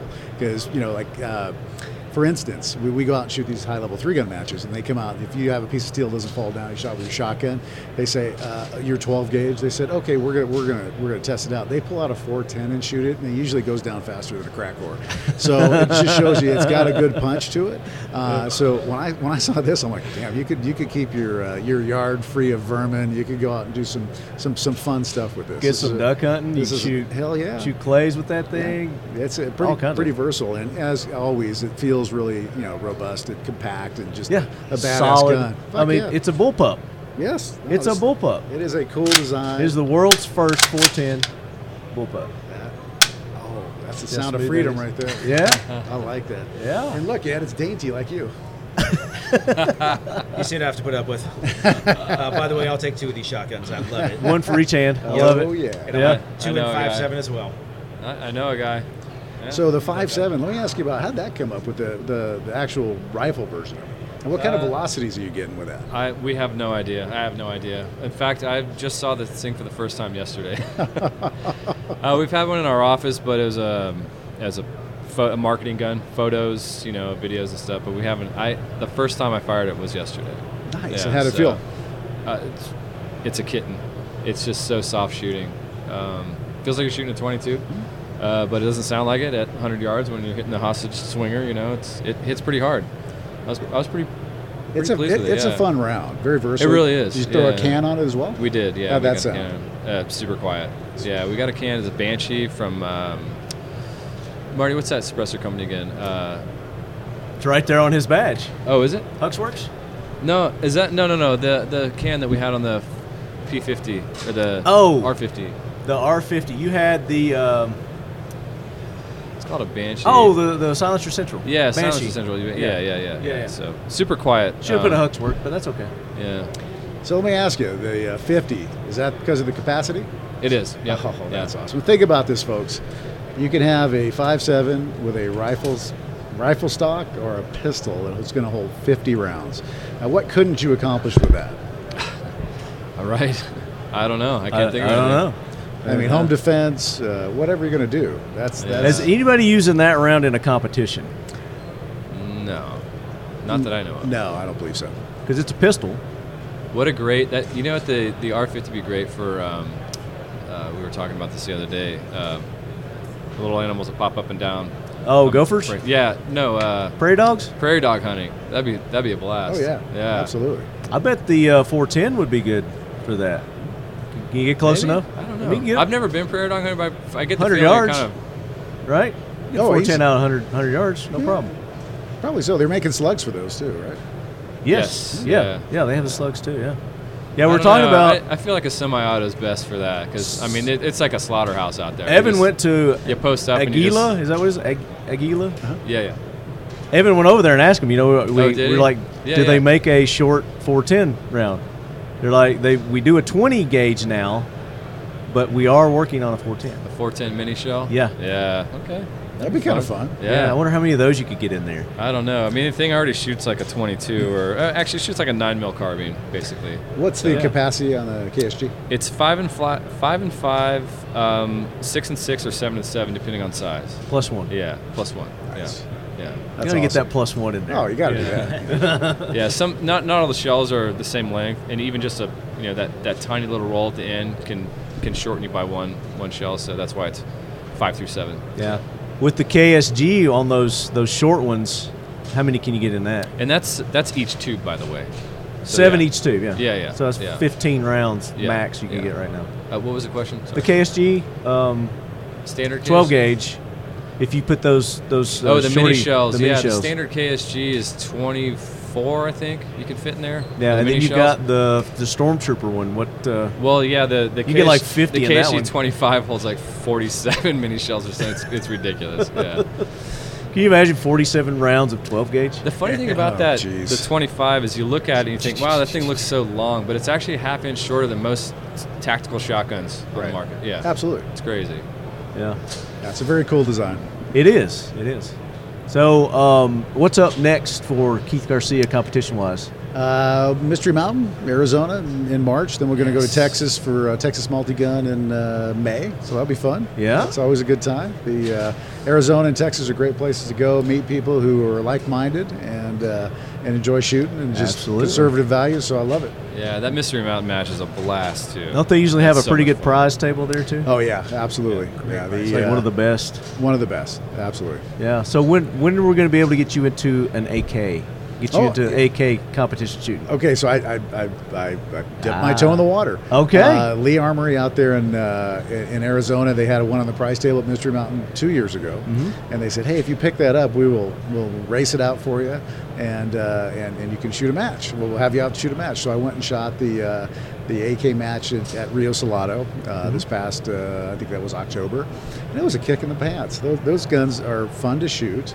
And, uh, Absolutely fun, And yeah. the, the people who were out there with you know at the match, the, I mean, very eclectic group, top to bottom. You had people dressing up and uh, You talk about people who get into, you know, that rifle. Those Was it people, the what chambering? Which chambering was uh, it? mine was seven sixty. Seven six six. Seven six two but three nine, yeah, baby. That's Yeah. the way to go. Yeah, and that you know, so then I saw a bunch of the gamey guys shooting the uh, the uh, basically the two two three versions, Mm-hmm. and uh, I was like, wow, that's uh, that's really raced out too. so Five there's, four fives. Yeah, there's Yeah. a lot of options. Uh, Yeah. the Glill and stuff. They those guys that the guys who were uh, really like you know trying to get to the edge of per- you know competition. Uh, they they were shooting some of the the, the, the lighter chambered guns, but the my gun runs so good. I was like, I Have you don't- checked out the shotguns, the Sagas, the we tricked both out get picked. He picked up a uh, dissonant. Distant Land and Mike, man, I love Uh, those guys. He, uh, so for about two years, he kept punking me, being like, "Look, I can load all these rounds," and he. And I'm was trying in- to stuff in two at a time, and, and he's he, he, he's putting a 24 round drum in, and it's just what is you're saying about dots and, and shotguns with drums? You have to embrace technology. Yeah. You got to teach an old dog new tricks, and I gave him a lot of bad time. Got to shoot red dots. Got to shoot magazine. But fed we shotguns. trained so hard to grab four shells and shove them in as fast as we can. because it looks cool. Right? It, it does actually look pretty sexy. It does but look cool. When uh, when I when I tried his dissonant, I'm like, oh, I gotta have one of these. So Right. I, I got with those guys and got a gun, and uh, it, it was they're fun to shoot, and it's actually cheating when you're shooting slugs now. Because with any uh, you know normal tactical shotgun, it's kind of voodoo from one shot to the next where they're Mm-hmm. going to land. And you could go to one match and you're dead on, and the next match you're you know five inches left and three inches high, and Yeah. then it gets worse, and then it goes the other way. It depends on the heat, and the, every, you know, every Yep. gravity, the rotation of the Earth. it- it's all it's all voodoo. But with this, put a red dot on it, and out to 100 yards, it's like a clover leaf. So Oh yeah, it's money. it's so much so much fun. It really Nice. is. yeah, so I look forward to seeing you more of at these competitions, AK competitions like Clash Bash. Right. So Red this year- October. this year I think I'm going to do all, all three, Kalashtober. three big ones. Yeah. Yeah. Because I heard that the one in Texas, the Clash Bash, is a Clash Bash is is a hoot. Red October's a hoot, and then uh, up in um, where's where's Ken Allen? I always forget. He's up east, New Hampshire, I think. Um, That's nice. Clash Tober that he Nice. runs up there. So his is kind of the first one, and then the other ones follow suit. But uh, all great uh, competitions if you get an opportunity. Speaking of competition, going There's back to more Lib- and more popping up, Libra training, not tactical. Libra training. Um, not liberal, Not, li- not Libra. liberal. Libra. Libra. Um, are you gonna Are you gonna have uh, classes that focus on um, law enforcement, focus on military, focus on competition specifically? So you- Absolutely. okay. Awesome. Abso- So yeah. we'll offer three gun and two gun competition courses. We Awesome. will offer uh, tactical rifle two day, tactical pistol two day, and tactical two gun. So you're actually Nice. shooting your your you know your your, your deployment rig that Okay. a lot of guys are carrying. Right. And that's Yeah. what that's what our initial class was. But yeah, so the competition stuff I've been doing that for a long time, teaching Yeah. classes for a long time. So that's like in my sl- I'm sleepwalking. You know, Yeah, I, can- didn't. I didn't know if you were rolling away from that. no, and, not okay, at all. No, I, perfect, I embrace it awesome. because again, I think it adds, and you're going to see most of the, the best guys in law enforcement, and military, they who are shooters, Mm-hmm. they have dipped their toes or they've gone full bull just to get better. Uh-huh. A hundred right? Just- percent, yeah. And, and and I embrace it. I, there, it's not, it makes you safer. It makes you more confident, and because you know if you can shoot fast and accurately, you you have more time. Mm-hmm. You have rather than stressing out because somebody's doing something and reacting and not responding, you have more time to decide what to do. Yeah. And you So, so being a civilian, I, um, the competition world obviously love that, and I definitely want to come take a competition class. But that's sort of my only wheelhouse. You know, I've never been in law enforcement, never been in the military, but I would like to take a class uh, um, to just learn t- like law enforcement tactics because I think even a civilian uh, in a bad situation can learn uh, a great deal from that. You know, knowing like how you know how does how does the local law enforcement respond Clear to this rooms, all terrible kinds of stuff. situation? Right. Yeah. So I think that's that's also really important to, So, to have. it, th- so kind of dovetailing in on that, we were at a range in Texas. It's called the Ranch. It's about an hour south of uh, San Antonio. And It's a unique name. Yeah, yeah. Ranch in Texas. Well, uh, Chad Timoney there has a 11,000 square foot shoot house. I've never seen anything like As it. in Timothy Jeez, Triggers. That is No, huge. no, just uh, that spelled similar but not same. Okay. Uh, but it's crazy big, and it would take like ten SWAT teams a week to clear it, you know, and, and get it coming in and out of there. But it he's offering a lot of different stuff there, and I think it's it'd be great. You know, and, and, and going in and, s- and clearing rooms, it's not natural. You have to be shown how to do it. Mm-hmm. It's nothing natural about. it. Back when I was doing SWAT stuff, we bring guys into the initial SWAT school, and we have to tell you how to do it. We have to show you how to do it. We have to rep you on this because it's not it's not common sense. Every step is problem solving. Literally every step and you take. uh, one yeah. person versus you know s- two you know two people versus three people. It's all different. And it's It not is. like it is in the movies. You know, so. No, it is not. And uh, so that's something to, to, to think about if you're if you're a civilian and you want to dip your toe in something like that. There are places who, and, and Chad's one of the very unique places. The ranch is very unique because they're going to allow civilians to come in and do that stuff. Oh, sweet. That's very cool. Yeah. Nice. Yeah, a lot of places won't allow that. Um, so is it just the two of you right now, or do you have other instructors? Are you are you looking to hire people? Or Right now, no. Right now, I want to. The quality control is going to be. I'm going to be on the ranch Oh, for sure. every class. sorry, And uh, it, you know we're going to make sure. Don't worry, he gets hit by stuff all the time. Uh, he didn't even flinch. shooting rubber band. Yeah, huh? no, very, very used to it. A lot of things get thrown. Right now, it's going to be hands on 100%. and We're going to show you what we know firsthand before anybody else does it. So I'm looking forward to doing that because it's going to be, uh, it's a good experience. When you see people, the light goes on and people are like, I never even thought about that. Or they thought about it and discounted it and then they tried it and they see it works better than what they were doing. Yeah. And because I keep telling these guys, I'm like, hey, what do you think is going to happen here when you do this? And they're like, well, this is going to happen. I go, well, you don't know till you know, so let's try it. And sure enough, on a, half the techniques, they're like, oh, that is faster. Oh, that is better. That is more efficient than what they were doing. And, I'm, and there's no knocking what people were doing. It's just if you haven't been shown things, if you haven't tried things, you got to keep an open mind. And are you guys more geared toward the um, experienced shooter, or are you taking the the new gun owners? Because you know those are the people that really need the training. Right. I would love to because teaching new gun owners, teaching females especially, they actually listen. And uh, Yeah. you know, I, I have this saying about men with guns, uh, or men because men have uh, Things? Can I, can I, can I be straight on this? You thing? yeah you can. So- There's so- no filters on this show, All right, brother. so because Might have men been have before. dicks, they think they can drive, shoot, have sex, and uh, and uh, and fight. Yeah, Right? know how to Right do it off the bat. automatically, yeah. And a, a- and a, and uh, a Which honest is wo- all true, and by an, the way. and an- an honest woman will, will Absolutely. discount about four of those four right away. uh, so what we like to do is bring people in and, and in, a, in not a demeaning way, in a very you know positive way. Say, hey, this is the way we do it. We're not going to discount what you do, but we're going to show you what we do, and we're going to compare it to what you do. And if you find stuff that, that we do is better, then uh, why not we why not you know try it and uh, be more efficient, be more effective. Uh, whether you're fighting with a gun or going to competition, delivering accurate, effective, you know, uh, shots on target as fast as you can do it uh, is the goal. Yeah. right? that's the goal. Yeah. you know the most ex- the the most experienced um, trainers that I've ever you know sat under or taken classes with, they go get training from someone else. You know, they're they're constantly trying to push that envelope, find out new ideas because it's not all it's not there's no textbook you know to tell you about all these situations. And so like you know with Keith, you guys when you come up with. Uh, certain things that maybe people didn't think about, or a different way to do it. There's a- no a- one perfect a way to good- do something. Yeah, a good instructor will will go to a class and learn something. No, that case in point, I went to uh, Modern Samurai Projects uh, class. I enrolled and went to a class last week. Very And did- did nice. a two-day red dot because I'm old and I'm uh, I, I, I spent 29 years on red sites. Or, I'm sorry, iron sites, and then I, I, I I'm into this red dot thing now, and I want to know what people know. And went and had a great time. Uh, Scott's a great guy. His, his, his assistant to Hunter, they uh, they put on a really good course. I came away with some stuff. In fact, Hunter then came out and took the course that we did last weekend uh, to see what we had to offer. Sure. So we, we had a, uh, a really good time. I, I enjoyed their class, and they do a great job. And they're ve- you know there's a reason why they're very popular.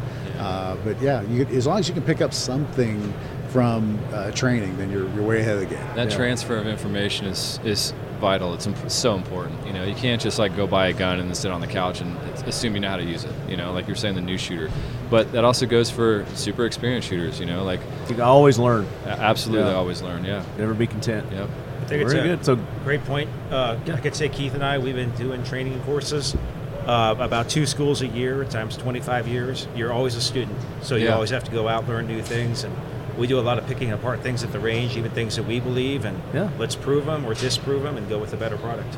There you go. Yeah. Speaking of students, we're going to have Paul Markle, student of the gun, join us here shortly. Sweet. You familiar with Paul? You know Paul? Absolutely, yeah. Okay. Good dude. Maybe uh, he'll show up before you leave. But uh, one more time, give your upcoming website. and social medias if you've got them, how they can get in touch with you. So uh, Libra Training and Consulting, we're on Instagram. Uh, Keith Garcia Three Gun is on Instagram, and uh, the email address Libra Training and Tactical Libra Training and Consulting at gmail.com.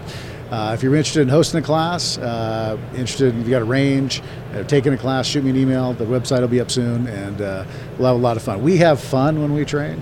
Um, my gay jokes weren't going Nice. over great in Texas, but we, we we'll adjust. We'll adjust to the crowd. There you go. See, that's great because of the new shooter, there's there's uh, less of an intimidation factor, right? So if they're going out there and they're having a, go- a, a good time and you're marketing as such, like come out, have fun, and learn something valuable out of that, uh, that's great because most people see tactical training or whatever and, and they're scared by that. You know, maybe they They're don't have all the intimidated, proper gear yeah. or whatever, you know, or maybe they're not confident enough in their weapon system or whatever. So yeah, it's that's awesome. Absolutely, yeah. So we, you know, we want to attract, you know, all, all the different groups because, uh, you know, they're the training. We, we don't want to keep our knowledge in house. We want to spread the word. So we'll, we'll Awesome. put a lot of these videos up on Instagram, on Facebook, and stuff, so people can see the see what we're doing Mm-hmm. and uh, compare it to what they're doing. If they want to, you know, get training from the source, we'll have that out there too.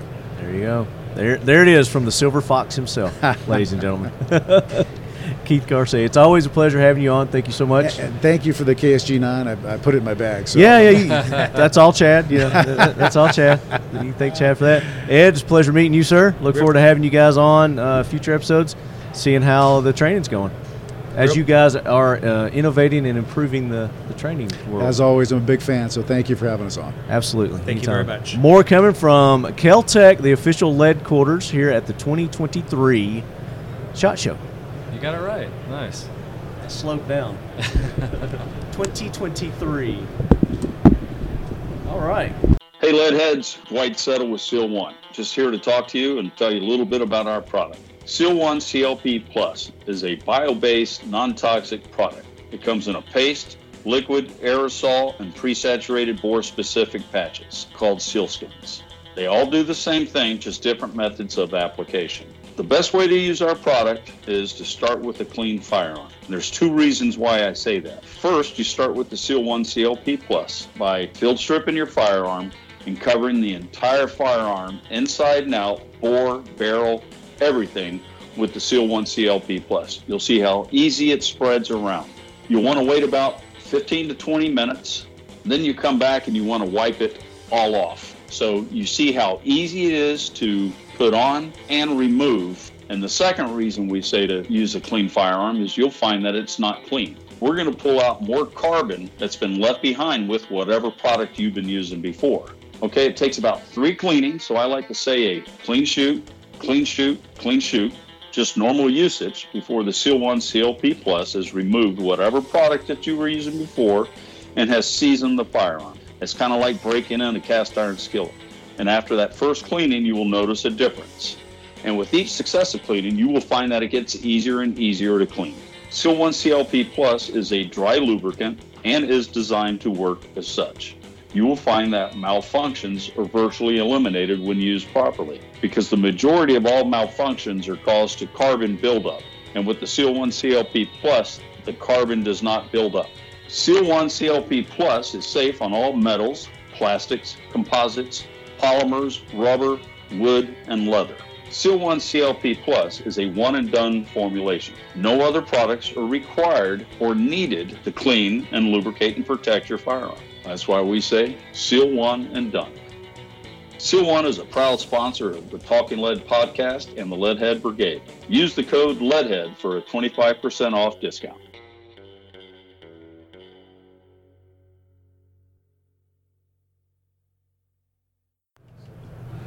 Well, I need your name tag so I can. Oh, okay. You can just put it right here, All right. My name is Alicia. and you're limber too, Oh yeah. That's what we get. for being a Alicia? tiny little dog. Alicia, yes. Alicia. See, I would say Alicia right yes. there And it's not. because I'm from Tennessee. Well, you're Mm. the only ten I see.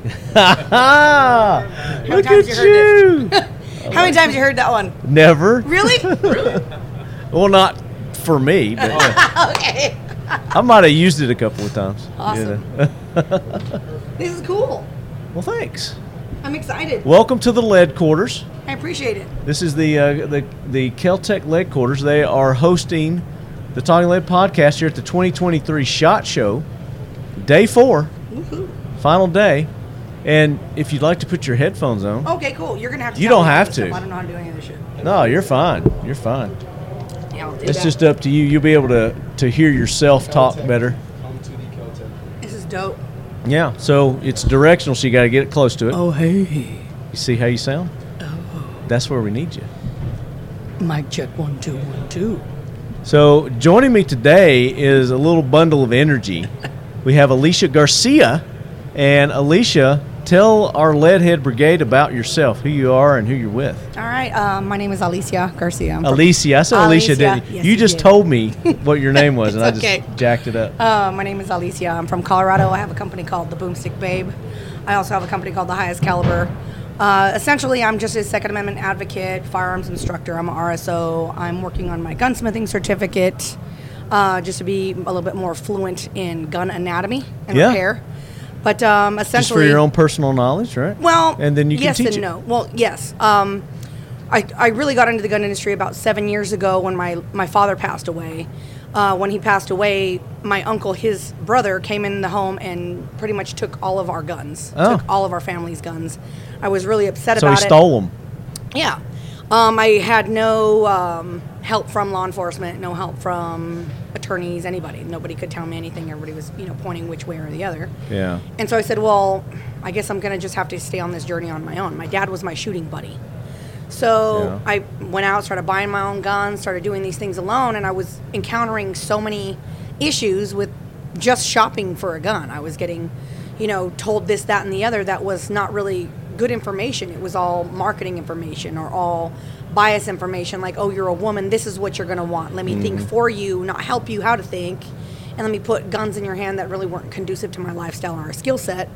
And then it made me just realize, like, if I'm having this issue, think of how many other women are having this issue and Right. you know just brought to light to me what a shield my father had been for me in all of these things because he pretty much kept Yeah. me Now, from how old were experiencing you that when he stuff. when he passed away? uh, s- it was almost eight years ago so i was in my uh, early 30s Okay. early 30s Yeah. so um So i did started you grow up shooting with your father? Oh, absolutely. I'm, I'm from Southern Colorado. I mean, I shoot. I, I grew up with guns in my hand. I got my first rifle when I was eight. Yeah. Uh, got my first little like uh, Ruger Mark IV 22 little plinker when I was Right. like seven. Started really. and getting your into uncle it. took all those. He took everything. He took Wow. all of our shotguns, everything. So I was like, you know what? I'm just gonna go ahead and, you know, stay on this journey because it Did was he just something I disappear loved. when he did this? No, he uh, he's So you very s- much around. He's Okay. just, you know, he, I think he thinks he's.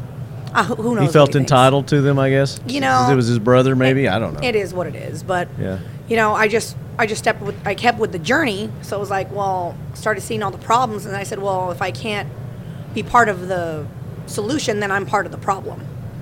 So I need to start helping people like me. So I established my company, the Boomstick Babe. Boomstick babe, I love that. My dad used to call me that. Oh yeah. Yeah, he'd be like, That "Here was your comes my dad's little nickname? boomstick baby, with her little boomstick," you know. So it just kind of stuck, and it was kind of an you know a, a tribute to my dad because he was the inspiration for me getting started Yeah. in the first place. So um, I just started instructing, getting my instructor certificate, s- instructing women, just instructing people. I teach anyone from eight years old to I think my oldest student has been in her late eighties. Okay. So I teach anyone under the age of 18 for free because I just feel like gun safety is an essential component to raising educated and safe kids. Yeah. And kids shouldn't have to worry about paying for education. It should be provided to them. Well, So, yeah, absolutely, especially when it's related to this. You know. So absolutely. That is essential. You'd think that the parents would be encouraging them and getting it, even if it costs up too. I mean, they they should be doing it. But the fact that you're doing it free, there's no excuse why they wouldn't be bringing their children into Exactly. to have this done. And you know, a lot of women that I meet that are getting into the gun industry or into gun ownership are coming from uh, an experience of trauma. You know, it, Yeah. it's a, a, something that happened to break trust in either law enforcement, the legal system, whatever. Mm-hmm. And they're like, you know what? It's time that I take ownership of my own safety in my own hands. And I'm to that point It's where it's sad that, like, that that something like that has to happen for them to realize. that's that. the whole point You know, is they're being it reactive shouldn't- instead of proactive. exactly it shouldn't come to it being on a negative connotation It- i mean this is american culture i think people don't realize that guns truly shaped our the world that we live in, and America wouldn't be America if it wasn't for firearms. Exactly. So I mean, it We literally wouldn't is have part of our America. history. There would be no Exactly. America. We, we really wouldn't. We would So- still be Britain. British. You'd still be British. We'd be having our tea right now. Oh, and crumpets. And crumb, and we would have very nasty teeth. and bad, horrible breath. so to me, it was just a way to maintain with the positivity and use that as a platform to help educate people.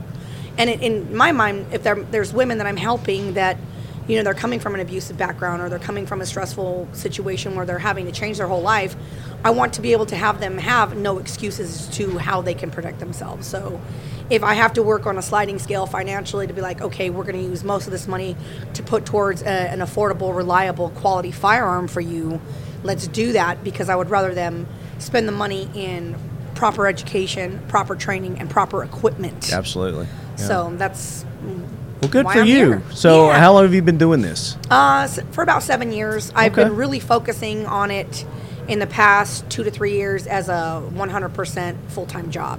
So, you know, I started kind of, you know, behind the scenes, Yeah. working other Yeah. things and doing And you other do this in things. Colorado. I do this in Colorado, but I'm working on taking it. Uh, Taking it on the nationwide. road? Yes, I'm looking to get a Class C or a Class A motorhome Oh, and just nice. start hitting the road and traveling all the country. You going to drive that yourself? You're Oh, you're yeah. only like three feet tall. So Four and a half feet. tall. Oompa Loompa, the tactical oompa loompa. the tactical Um, Oompa Loompa. But yes, I to me I think history is a beautiful thing also. And I think one of the appeals that people like about me as opposed to other people is I'm just a civilian. I'm just a regular average everyday gal. You know, I'm not law enforcement, I'm not military, I don't have all this, you know, super official background. I just decided to own my own safety and be my own first responder. Yeah. And if I can be that for myself, I c- how many oh, more people can I inspire? How many more people can I reach them? So to me, it's like let me show you why this is such a beautiful thing. Yeah. With action rather than talking about it. Like let me just show you why I do what I do, and Yeah. it's really it's really been a beautiful journey. Now, where honestly. where in Colorado do you have a, a range that you own or work at? Or I what work are at you a whole doing? bunch of different ranges. I essentially go to whatever range is closest to my student. Yeah. uh, when I first started really delving into uh, instruction, COVID hit. So Yeah. I started just offering it to people in their homes. I said, I'll bring all my equipment, I'll bring everything we can, I'll teach you dry fire, teach you grip, stance, focus, all that stuff. We'll go through the lesson plan, we'll certify you for concealed handgun permits in your home. Yeah. And then once we're done there, we can go to the range. I have an, a plethora of firearms, but anybody listening, I love free guns.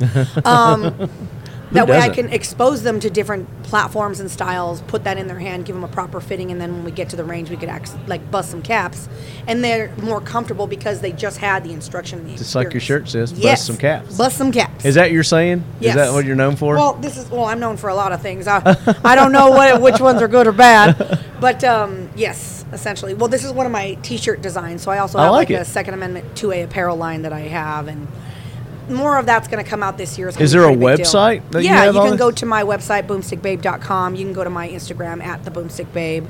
It's going to really, really blow up this year. There's so many things that are happening very, very fast already. and I am going to the Grams as we speak, At And the I'm gonna- boomstick babe. That's me. and I am going to find at the Boomstick Babe. Mm-hmm. Some people say broomstick because they think, they think I'm a, a witch, but I'm okay Uh. Uh, with that too. Boomstick. See if you come up. The Boomstick Babe. That is me. There you are. The Boomstick Babe. Yes. Let me make. Is that you? And that's me. Okay. All right. I will make sure I'm following the right the, The right one and person only. there. Fantastic. And it's at Comfort Concealment. No, that's uh one of my um, sponsors that I have. Oh, okay. So I have a whole bunch of different sponsors that I work with that Okay. more. Are Is more there a link to your geared it. website on here? Uh, no, there isn't. It's just www.boomstickbabe.com. Girl, put a link to your website on there. I did have it on there, but the other day I was actually featured in a article in my hometown. They wrote an Oh, nice. article on me about um, pinnacle people in the community that are doing different things Yeah. and helping the community. Making a difference in the community. Yeah. yeah, so they interviewed me. They did a whole article, and so I s- took my link from my website and put the link to my article there for a little bit for people. To You know, get a you little put bit two. more exposure. You can do two links. well, I had to. but Okay. So it- you already know all this. I'm preaching to the choir. It didn't Okay. work very well. So for some, for sometimes I think um, Instagram kind of shadow bans. Oh people. no, they do. There's and so no sometimes kinda things about it. don't work There's the way no they're kinda supposed to. about it, yeah. It's like, whoops, you're a gun person. Ooh, whoops. we're- Yeah, we're oops, gonna have a sorry, glitch. yeah. Yeah, one of those things. Yeah, jerks. Yeah. yeah. So that's what I do. Well, and you're that's why doing I'm- amazing things, Alicia. Thank you. Thank you. I appreciate what you were doing I for the appreciate two A you community. Guys. Thank you for even uh, putting a highlight on me. I feel Now, really so one thing that we haven't talked about, I don't know if you want to focus on it or not, but uh, of your ethn- ethnicity. Oh, yes. Yes. So I'm I'm Mexicana, I'm Chicana, I'm Hispanic, I'm Spanish, I'm all of those things. So Latino? I'm No? Chicana. I, I, I Chicana? call myself Chicana. Okay. Um, Explain to me the difference between I would love to. Chic- Chicana So- and Latino. So if we look at a map, Spanish is European, right? It's in Europe. If you Right. look at Mexico, it's in North South America. America. Well, er, North, North, and South. yeah, yeah. Middle America. and they're two different countries. Yes. Well, the Spanish conquered Mexico. So when Mexican people that were more indigenous, like Aztecs, Mayans, all that stuff, their native language was not Spanish. So technically, Spanish is the slave conquered language of Mexico. People don't like to hear me when I say that. But that But it's true. History. It is. So I am a product. I'm a mestiza. I'm a product of Spanish and Mexican bloodlines, right? Yeah. And those things. Come on in So- and join us. Come on in, buddy. Um, so my family is five generations Hispanic and Mexicano. So my family is very, very Spanish, very Mexican, and that's who we are. But one of the constraints that I have found is that our community and our people don't really embrace gun ownership. It's a very quote unquote democratic way of thinking because m at some point, somewhere, someone in our families was an immigrant, right? So, that being said, they come to America and they're given help, right? You get help from the Democrats or, you know, The this is- government, The yeah. government somehow. Yeah. And they become a loyalist. Like, oh, these people helped us.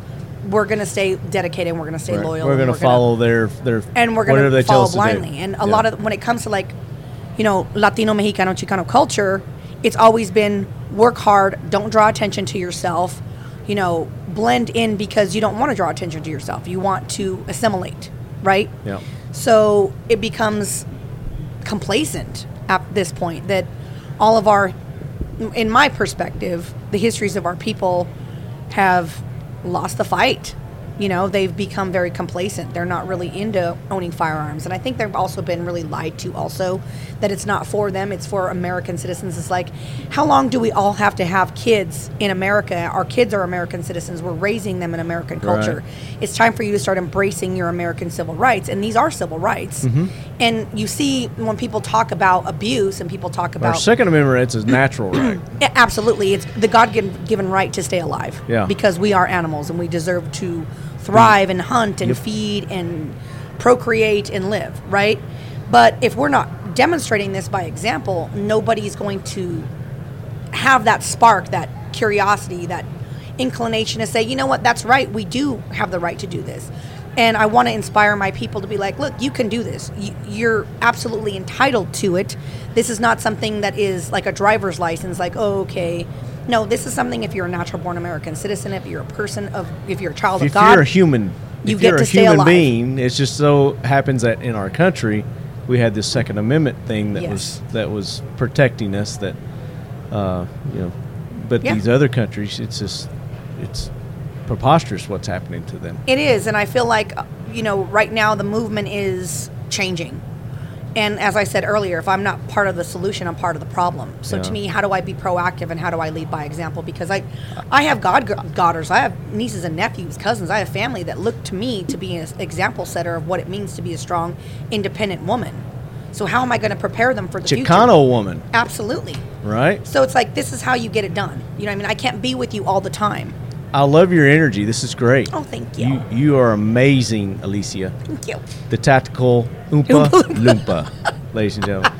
So you, you had, Shout out to you had a Devin friend Crunford join us Chronicles here. for that. Introduce, introduce your friend that has joined us. This is my brother from another mother. This is my heart and soul over here. His name is Michael Waller. He is the poster boy for why self defense is essential. Michael, welcome into the podcast, brother. Well, she introduced me pretty good. Uh, my name is Mike Waller, owner of MJ's Firearms Protect One uh, LLC. Um, Self defense uh, survivor, you know, two times now, past three years. Also, um, official partner of USCCA. Um, yeah, Survivor of say it again. Self defense. Self defense. So you've been involved in someone coming in mass shooter uh, Two shoot, yeah. sit- situations. Talk Yeah. about that. First one in 2019. Uh, actually had um, my good friend who's right next to me too. Devin, Perkins. Devin is Yeah. joining us again, ladies and gentlemen. Uh, he's, owner- he's my new co-host. Yeah, owner of Kids uh, Kids the Kings. There, There you go. Okay, sorry, sorry. No, about you're that. Uh, owner of Kids to Kings. Uh, huge shout out to um, Walk Talk America, Kids to Kings, all of them. But yeah, so he was with me in 2019. I was leaving a uh, training event uh, that was held in St. Louis, Missouri, uh, by Kevin Dixie. It's called No Yeah. Other Choice. Uh, no training learning industry event. Uh, that was in 2019. Uh, we got back probably what was that? 432.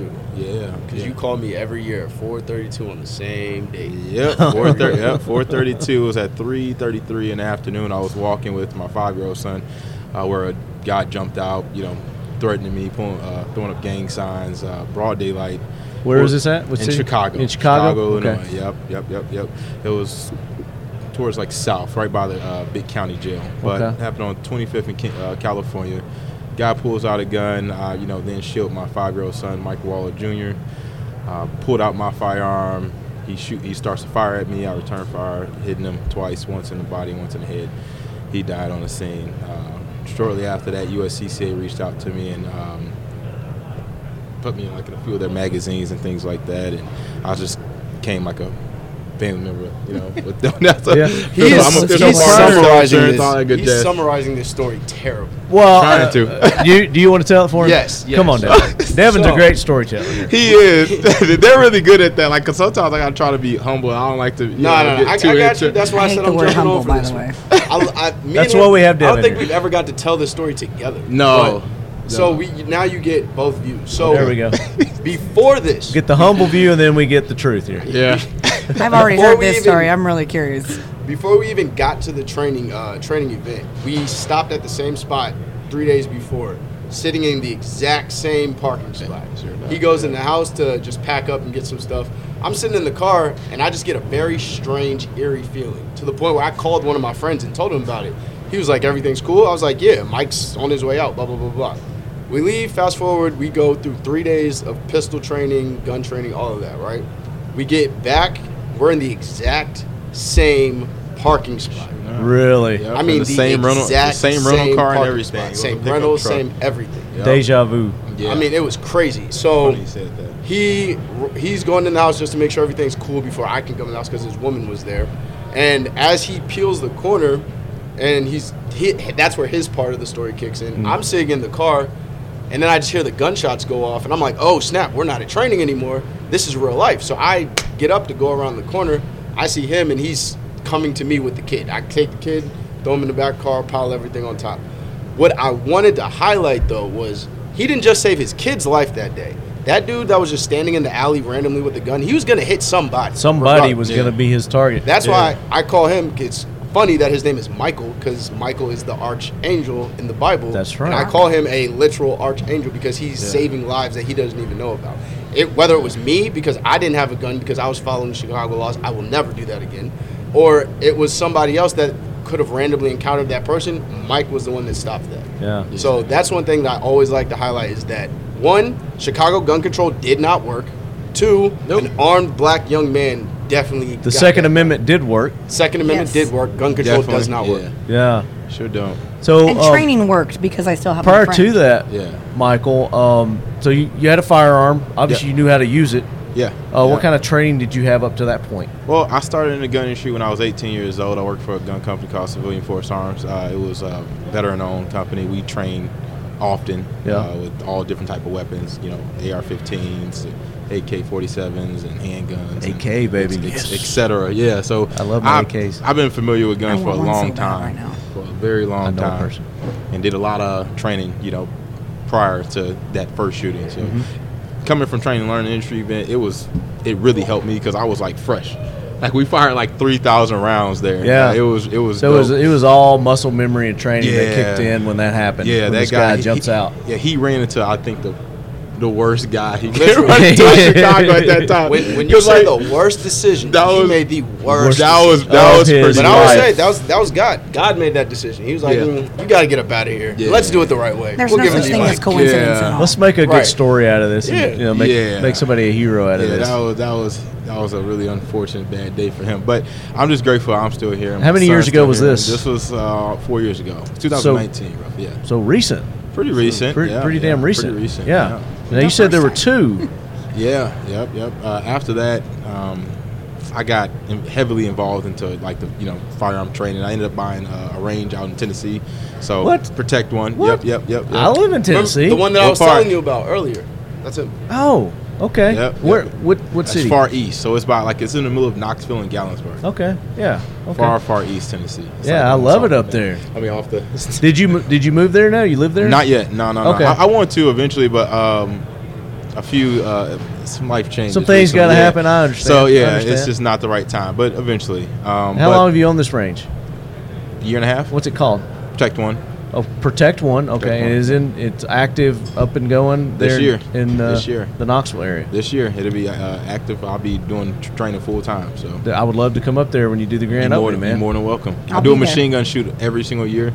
Come on out. It's free. Oh, yeah. Uh, oh yeah, yeah, yeah. Come on I, out. Oh, man. I love free freedom seats. Yep. yep. Yep. oh. Yep. Yep. That's how Sec- you lure me into anything. You tell Right. me there's free ammo and free guns. Yeah, Right. we coming. I'm like, what time? yeah, we we, we, we, we covered. Uh, second shooting, uh, which was pretty recent, it was April 30th of 2022. I was inside of a bar in Holy uh, shit. Frankfurt, Illinois. Yeah, yeah. I was with a, a good friend of mine too, Alex. Uh, we it's about I got there about 12 o'clock. It's on it's say south Just suburb. noonish? Yeah, no, no, 12 o'clock. like Okay, 12 a.m. Yeah, okay. yeah, yeah, 12 okay. a.m. I was. You did gonna- say bar, right? Okay. no. Did you say Ry- bar? Ryan's Pub. Pub, it's a it- pub, It's a okay. pub. Okay. But uh, they do serve alcohol. There is a difference. There is a difference. There is a difference. But uh, got there about 12 o'clock, stayed there. I was only going to stay for an hour. We hanged out for a little bit. He works in the gun industry with me. So we got, you know, our minds are just racing, talking about guns and Oh, things yeah. like that. So You guys that- already primed. Yeah, yeah. That 12 o'clock turned into closing time. And closing time was at 3. So got close to closing time. We noticed it was about 30 people in there when I got there. And then naturally, you know, gets closer. to Yeah, people just people start, leave. start leaving out. We were the last ones in the bar. It was six of us total. There was two guys, well, technically seven. There was two guys on the back porch, and then there was uh, four people inside. Two bartenders, a male and a female, me and then Alex. Three o'clock- Situation, situational awareness here too. yeah, oh yeah, yeah. I'm always watching. I'm just naturally like that. Like anyone who knows me knows that's just how Michael carries himself. That's how he is. And closing time came in. The you know, came and then the bad guys they came in. It was two of them, uh, masked gunmen, uh, all black, ski masks, Uh-oh. uh, African American. They walked in, asked Mike the bartender, was like, "Hey, can I uh, can I get a drink?"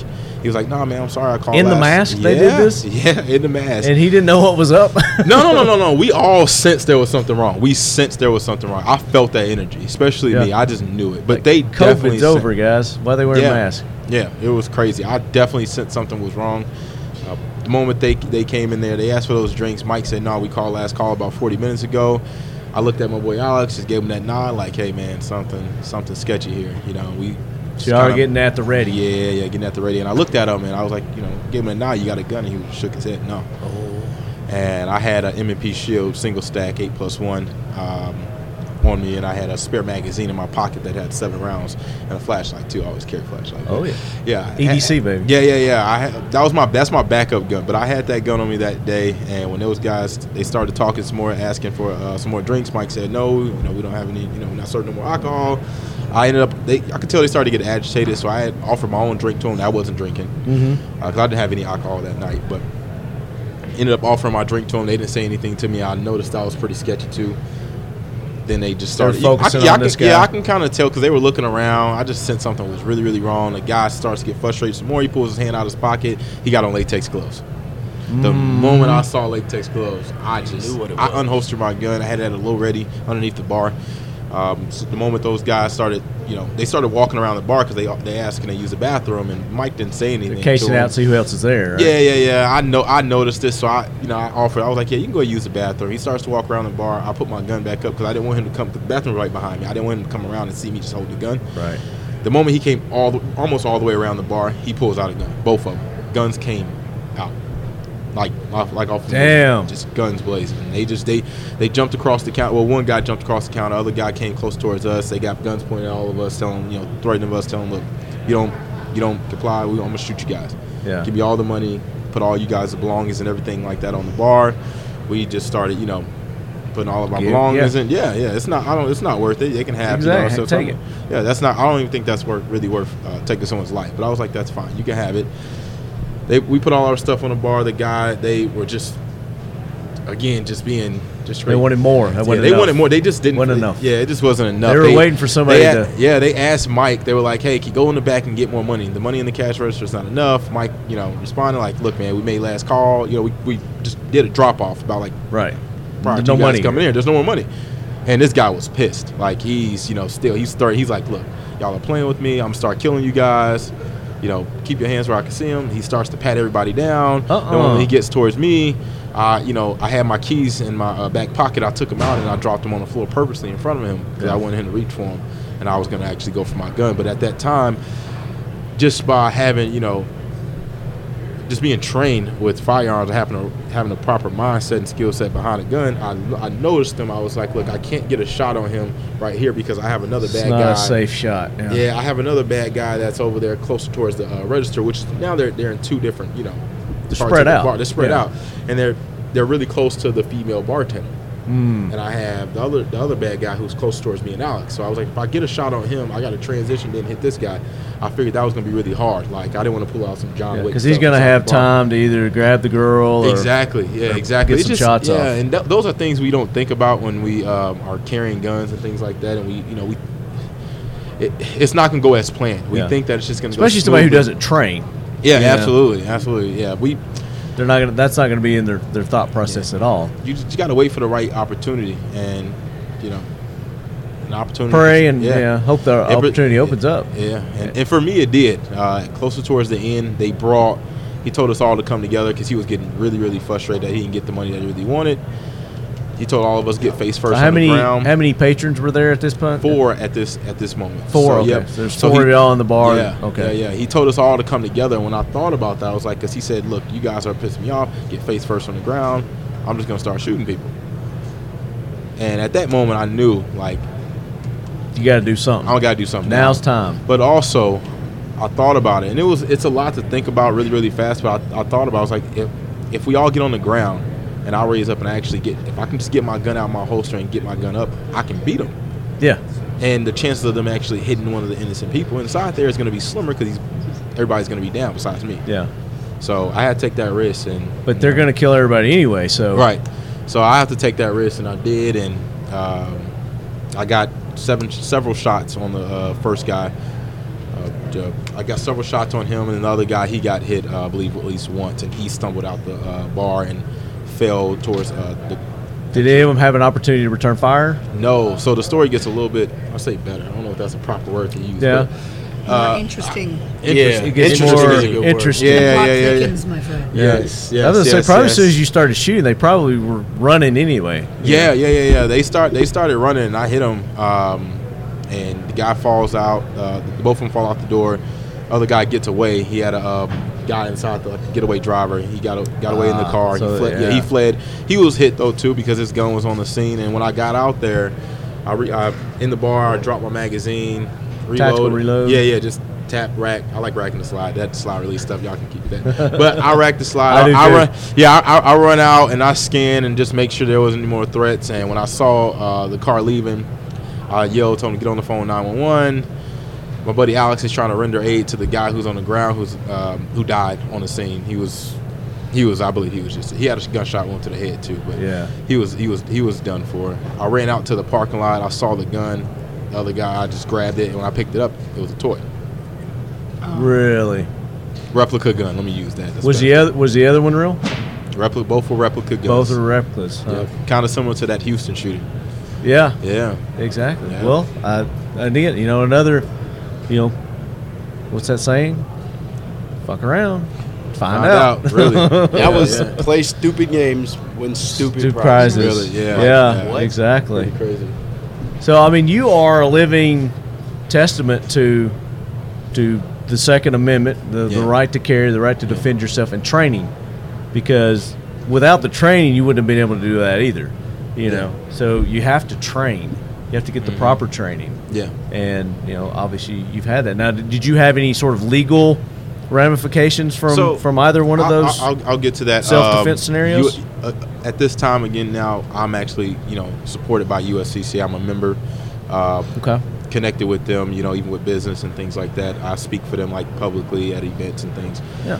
I ended up calling a number on the back of the card. Uh, also called a good friend of mine, Mike Bauer. Huge shout out to Mike Bauer. Shout out to Mark Bauer. Yes, Shout out to definitely. Mike Bauer. Yes, What definitely. up, Mike? Yep, definitely. Uh, Mike helped me out. USCCA helped me out. Uh, they brought my attorney down there, which I actually met here at Shot Show of last year. Huge shout out to Dave McDermott too. He has a law firm in uh, Homewood, Illinois. So Cool. huge shout out to him too. What's up, they- Dave? yeah, they def- they looked out for me. So USCCA took care of everything. And But you my- didn't have my- them the first time, though, right? Or did I did you? not have them the first time. I Okay. wish I did because the, the, the difference between the two are like night and day. Uh, I, I slept really, really good at night knowing that I had, you know, some protection right behind me this time. So, Yeah. And USCC is So, what gonna- kind of on the first one, the first shooting? Just so our listeners will know Mhm, the sure. importance of, you know, you should get some sort of firearm insurance protection like US, Yeah. US USCCA. USCCA. Thank Yep. you. Um, I've got the shot show tongue right now. It's all good. Um, just so they can say, uh, this is what I went through the first time. I didn't Yeah. have them. This is what I went through the second time. I did have them. So Yeah. I mean, again, another Yep. living testament Ni- to night and day. Uh, that was it was really it was hard because like the first shooting, I had to take that time to reach out, find my attorney, things like that, and Yeah. the people who are dealing with this stuff is my family. members, It's not really me. And when my, when I, uh, my uh, girlfriend at the time, when she gets that phone call, or my mom, or family members, and my dad and sisters, they're terrified. And last thing they want to, you know, think about is, you know, hey, we got to find somebody to represent our brother or my, you know, your son or whatever the case is Yeah. in court, and he's dealing with this right now. He just killed him. self defense. Self defense. Yeah. Yeah. So through, it's a through lot. no fault of his own. Yeah, exactly. But USCCA they eliminate all of that type, like everything. Yeah. And for like a low fee of twenty something bucks or thirty something dollars, forty something dollars, that's. So did easy. you have to go to court on the first one? Did you have to? Neither, neither, in neither incident, I had to go. I didn't have to go They- to court no, at all. no charges were pressed or anything, Never. so they, they cleared you. Cleared. Oh, thank God. Yeah, I'd never had any charges pressed. Yeah, I mean, thing is, you didn't have to go through the legal process to, to defend yourself. No, no, no. By the grace of God, no. Both Yeah. shootings were pretty clean. Uh, my other, the first one, I told your story. That was Yeah, off of yeah. my five year old son. That guy pulled out a gun, a Yeah. gang member. Then you had some witnesses, I take it. Yeah, yeah, Oh, yeah, yeah, yeah, yeah, yeah. So that helped too. Yeah, Devin, he he was going. to I, I think he was going. I think he's on my side. Oh, yeah, I was. Yeah, But I that's the thing was, people trust don't me. think about. He- They don't think about what happens after the Sure. shooting. They don't think about how Yeah. that's going to affect their life. Yeah, it's that it's that it's the aftermath And that's- other people's lives. Yeah, really. Oh yeah, absolutely. Yeah, because even after my last shooting, I really like my first one too. Guns and mental health, that's extremely important. Shout out to Mike Sedini, you know, Walk Talk America again. But that that's really, really important. That's that's probably been the biggest task is after.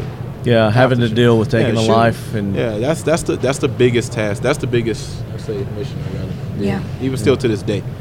Now, are you are you um, getting help through WTTA? Oh yeah, yep, they yep, hooked yep, you up yep, with some yep, clinical yep, physician Yep, or yep, what are yep. they- USC clinicians. is that- USCCA Okay. as well. Yeah, I- he, I'm he gets good. he gets the, the big dog's number. Yeah. Yeah, yeah. Jake, Jake. Mm-hmm. Mike, the big Mhm. dog. yep, yep, yep. They got. I mean, they have all those resources, and that's the in the world like nowadays. Like I, I believe our biggest issue is is mental health. It's not Absolutely. guns. It's all they like to blame it on guns, guns, guns. It's not guns. Well, It's if you mental think health. about it, i- in your situation, the guns were fake.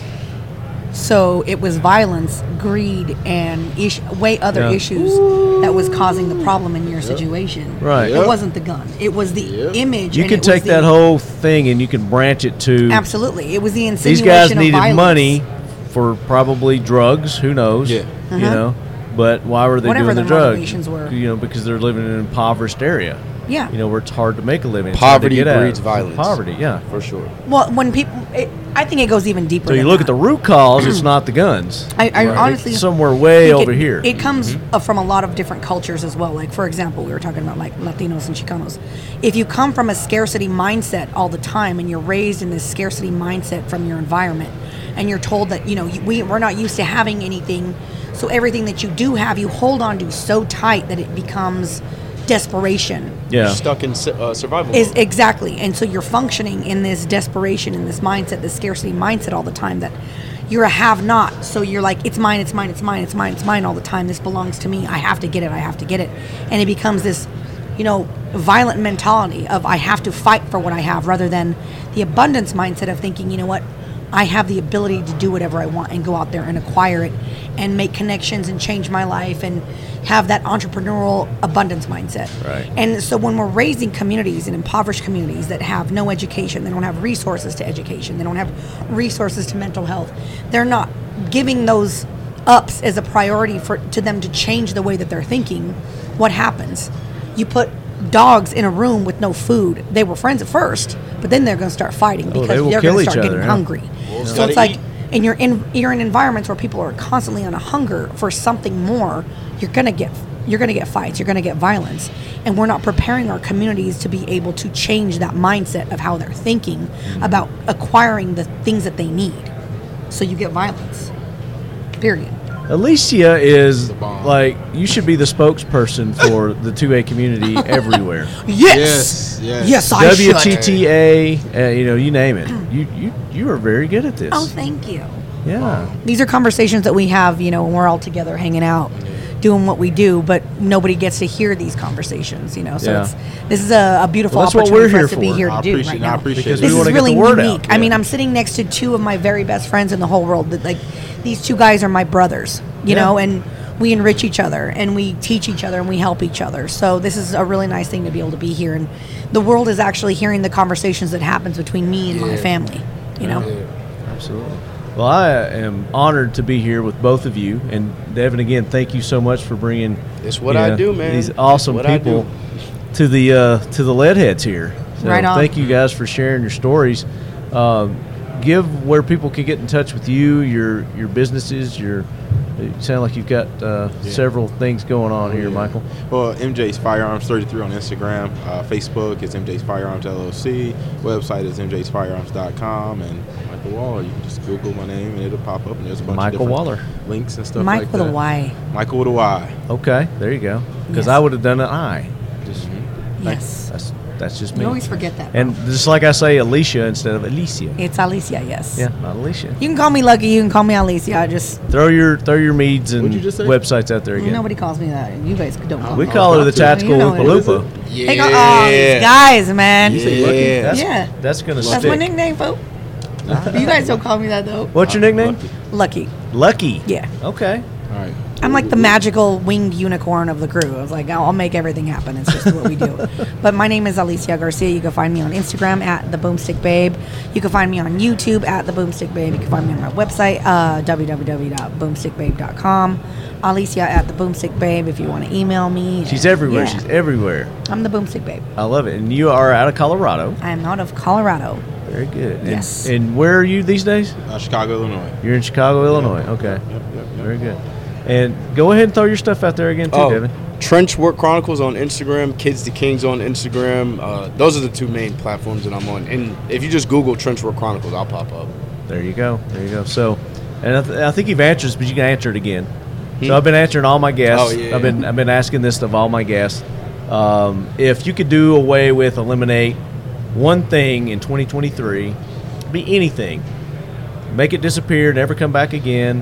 What would it be? Start with Michael. In 2023? Yeah, this year. Oh, easy. Okay. The assault weapons ban in Illinois. That's bullcrap. Boom. I like it. I'm just, I'm with ignorance. Oh, Period. also the uh, the uh, You can do SP more than tactical one. braces. Yeah, yeah. I'm sorry. The, ta- the, tactical braces. Yeah, ATF that's just it. banned the braces too. How about just get rid of ATF? Yes. That's a good How about I one. get There you rid go. of NF, the NFA? Just poof, There you go. That sounds good. go away. Yeah. I mean, I'm I'm a esoteric broad, so I'm like all the low vibrations. I'm like, let's get rid of them low vibrations. Let's raise everybody's higher vibrations and consciousness.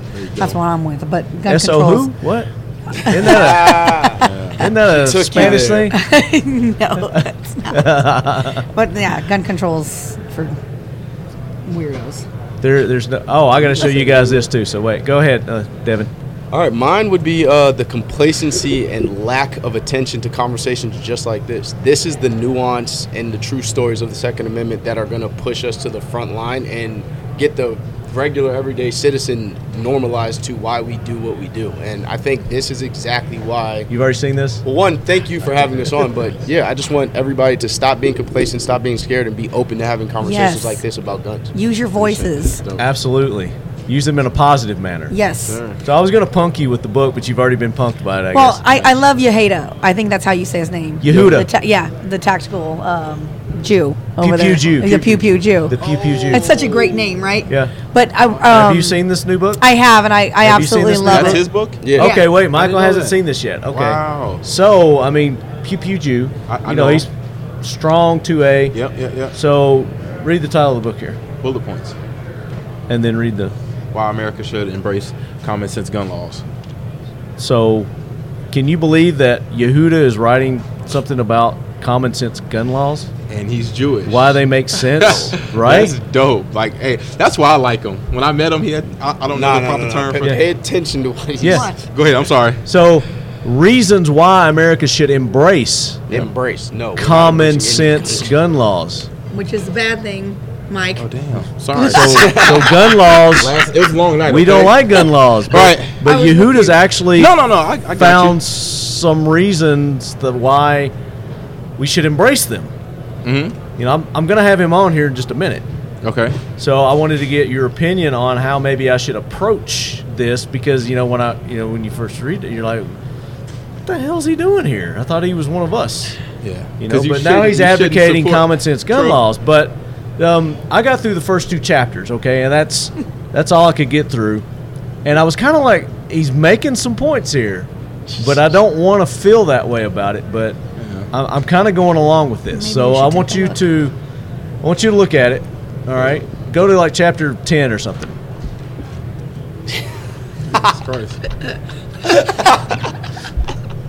So the reasons why you should embrace Oh shit. there are none because it's a great book.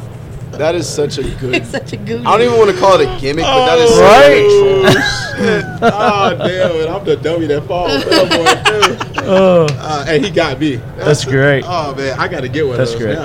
now. People ask me, "What you reading?" Look this. Th- Check it out. It's the easiest read I've ever had. I think it's a really cool journal. Like you can get it, and you can. and then you can make noise. Yeah, you Mhm. could. You definitely could. I Yeah. did. Put that eight dollars to, He's a to genius use. for- Yeah. He He's a is. genius for thinking about that. Yeah, he absolutely is. it's been a pleasure, Michael, Alicia, Uh, Yes. Devin. Thank you guys so much. Likewise, pleasure's all mine. for spending some time here at Shot Show with uh, the Talking Lead crew. We greatly appreciate it. And uh, you are always welcome back on the show anytime. You've got new projects, you've got something that you want to talk about. Uh, I would love to get you on and, and do like the full show with you guys. Awesome. And uh, you know, spend a couple hours with you. Cool. And uh, you know, we can make that happen. So Word. get let's keep in touch after this. Word, we mate. definitely need to because I want to come up and uh, check out your range up there in uh, You're more East than Tennessee. welcome. Come It's on. only like a couple hours drive from from where I'm at. Where so. you at exactly? I'm in Murfreesboro, Okay. just right outside of Nashville. Okay, about So- three hours. Yeah, Yeah, it takes me a couple. I got a lead foot. Yeah, I'm the same way. Yeah. Do you Like- hunt? you? I do- oh yeah. Do you Oh, hunt? yeah. Yep. Okay. I'll You take name you it. out to the farm. We'll go. We'll go hunting. Um, do you like Sounds like a jerky? plan. I got some of my jerky from a, a harvest that I got this year. Everything. Let's do it. I like hunting. I like Uh, jerky. you can Right. come too. like what's up? We'll do some. We'll do some uh, oompa loompa hunting. Let's do it. Yo, boom. So- Let's do it. Let's All right, lead heads, check them out. Go to their social medias. Let them know you're lead head. You appreciate them being on the show and show them some, some support. Blah, blah, blah, blah. 2023 Shot Show, ladies and gentlemen. Day four, as you can tell, I'm tongue tied. Uh, we are we are winding down the final hours here at the lead quarters from the Keltec booth at 11238. Sweet. Super fun. I'm recording now. just so you know. And uh, I don't filter, so just be yourselves. All right, lead heads, we're back. We at we are day two. I'm already thinking I'm like Thursday. I was hoping it was Thursday, but it's day two of the uh, Talking Lead or Talking Lead. It's the Talking Lead Shot Show, isn't it? I think so. That's what I've heard. You know. Rumor has it. We paid a good penny for that. Uh, we are at the lead quarters at Keltec, and uh, we've got some cool dudes joining us right now via our good friend at Royal Range Art And uh, Colleen's here too, but she won't get on the mic for some reason. I'm calling her out right now. Maybe eventually she'll she'll join us. Uh, so Nick and Carell are joining us. These are uh, two good friends of Art over at uh, Royal Range. Are you guys in the Nashville area? You from Nashville? So we spend some time in Nashville. I, I lived in Nashville for about. Get get up on that thing. Don't be afraid of that big black. so I lived in Tip. Nashville for about four and a half years. That's how Art and I became friends when I was working at Royal Range, and uh, I still oversee a, a property in Nashville in the hospitality industry. Uh huh. So Nick and I travel down there a decent amount, teaching various different classes to that staff. Okay. And what about you, Nick? So, I actually just went out to Nashville this year for the first time, but I'm based out of Arizona. I Okay. work for Scottsdale Police Department, so I travel a little bit for a consulting business I have, but then I also work for the PD. Uh, what kind of consulting do you do? So I do. I, I, it's focused on hospitality industry, uh, security services. Okay, uh, so you both are kind of in the hospitality, security type type stuff. That's that's what I want to talk about. I think this is uh, this is fascinating. Um, we haven't really talked about it on the show before because it's a, it's a specialty. You know, it, you specialize in it, so it's a different kind of, of security versus others. So that's kind of why I wanted to have you guys on the show to talk about that uh, a little bit. So There, there's um, a lot of hospitality in Vegas, right? there, there's a little bit, you know, this is kind of the mecca of hospitality. Um, you know, as the word, I don't know how hospitable they are here, but uh, they're, they're supposed to be. Yeah. Um, so, how many years have you been doing this? So this is year 18 for me, um, working. Yeah, some of that was split up between working on executive protection teams, and you know, at, at that time I had gotten out of the military, and I was like, man, you know, I need to need to make a living, support my parents. So I kind of stumbled into it, and if you'd asked me, probably at that time, if it would have become a career, I probably would have laughed at you. But you know, the more I learned about the hospitality industry and a lot of the shortcomings Mhm. of keeping people safe in the hospitality industry, and all the different nuances that come with it, you know, that that's when it started to take off for me. So, what, what does the hospitality industry encompass? What are we talking about here? Uh, you're talking about everything from hotels, restaurants, nightclubs, smaller, more boutique bars. Um, those are the things that, you know, the, the common person that just attends those as a customer doesn't always see behind the scenes and the inner workings of the legal issues, the safety issues, and all the hoops that you have to jump through to get a really well put together business as far as keeping people safe when you're introducing things like a lot of alcohol and Uh-huh. uh, poor decision making testosterone and- you know, and, uh, and and that's one of the big things where Nick came into play. You know, Nick and I have known each other for quite a while, and he spent a long time combating the the human trafficking side of things, and Interesting. you know, he's got some crazy stories from that, and then we started talking about how the hospitality industry can oftentimes feed that evil industry and what we can do to combat that because obviously we don't ever want to see anybody go through that type of traumatic experience No, never. So let's do this. Just uh, give our, our listeners just uh, a little more information about yourselves. Uh, talk about your backgrounds uh, a little bit. You know where where you come from and your right. specialties that got So- you into this. So I'm originally lifestyle. from Las Vegas. I grew up out here. Uh, in 2007, I moved to Scottsdale, Arizona. I got hired by the police department there, and I've been on the job for about 15 years with the PD. Throughout that time, most of that, about 11, 12 years of that, was spent on our full-time SWAT group. Um, I was a officer on the SWAT team, and then I Right. went to be a sergeant for that group as well. Then I was selected to be the supervisor of our human exploitation and trafficking unit. Once I made that transition over to the SWAT, uh, to the human exploitation and trafficking unit, I really dove deep into the. You can pick that up if you want to. I really dove deep into the uh, human trafficking side of things. So I supervised a group of detectives that was they were undercover. We did a bunch of different types of uh, investigations, but the other side of that was going out and educating the community on what human trafficking was. Right, yeah.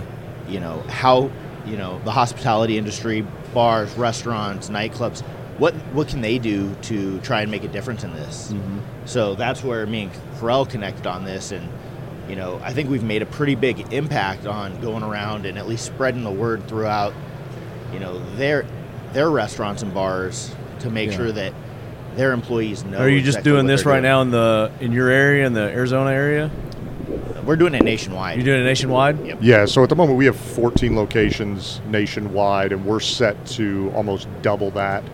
So at the moment we've been traveling from uh, multiple cities in Arizona, Nashville, Chicago, Denver, and that that's the big thing. Like, it- it's kind of like going to a Broadway play. You know, when you go to a bar, you only see what what's going on on stage, and you don't always know what's going on backstage.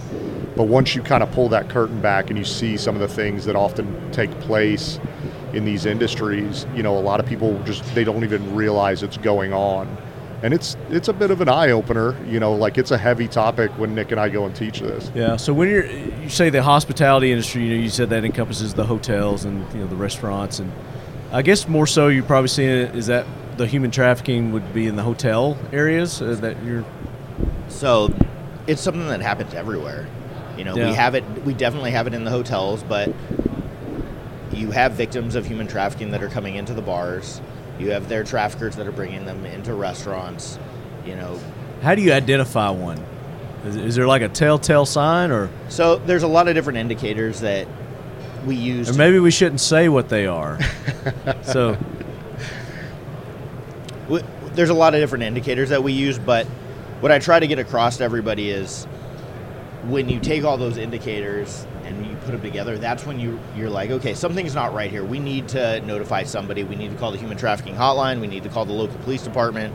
We need to you know submit a tip. But when you take a lot of the indicators and go, okay, just if they're one thing here, one thing there, they kind of seem benign and not as big of a deal. Yeah. But when you combine them all and you're like, okay, something's going on here. I got that gut feeling. You know, if somebody comes into a bar and you know they're and when tra- you get that gut feeling, is that when you, you put a tail on them, or how do, what do you do from there? So, you know, if we have a restaurant or bar that their security staff sees somebody that comes in and, you know, their trafficker goes in with them, they're holding their IDs, they're speaking for them, they're being ex- extremely controlling.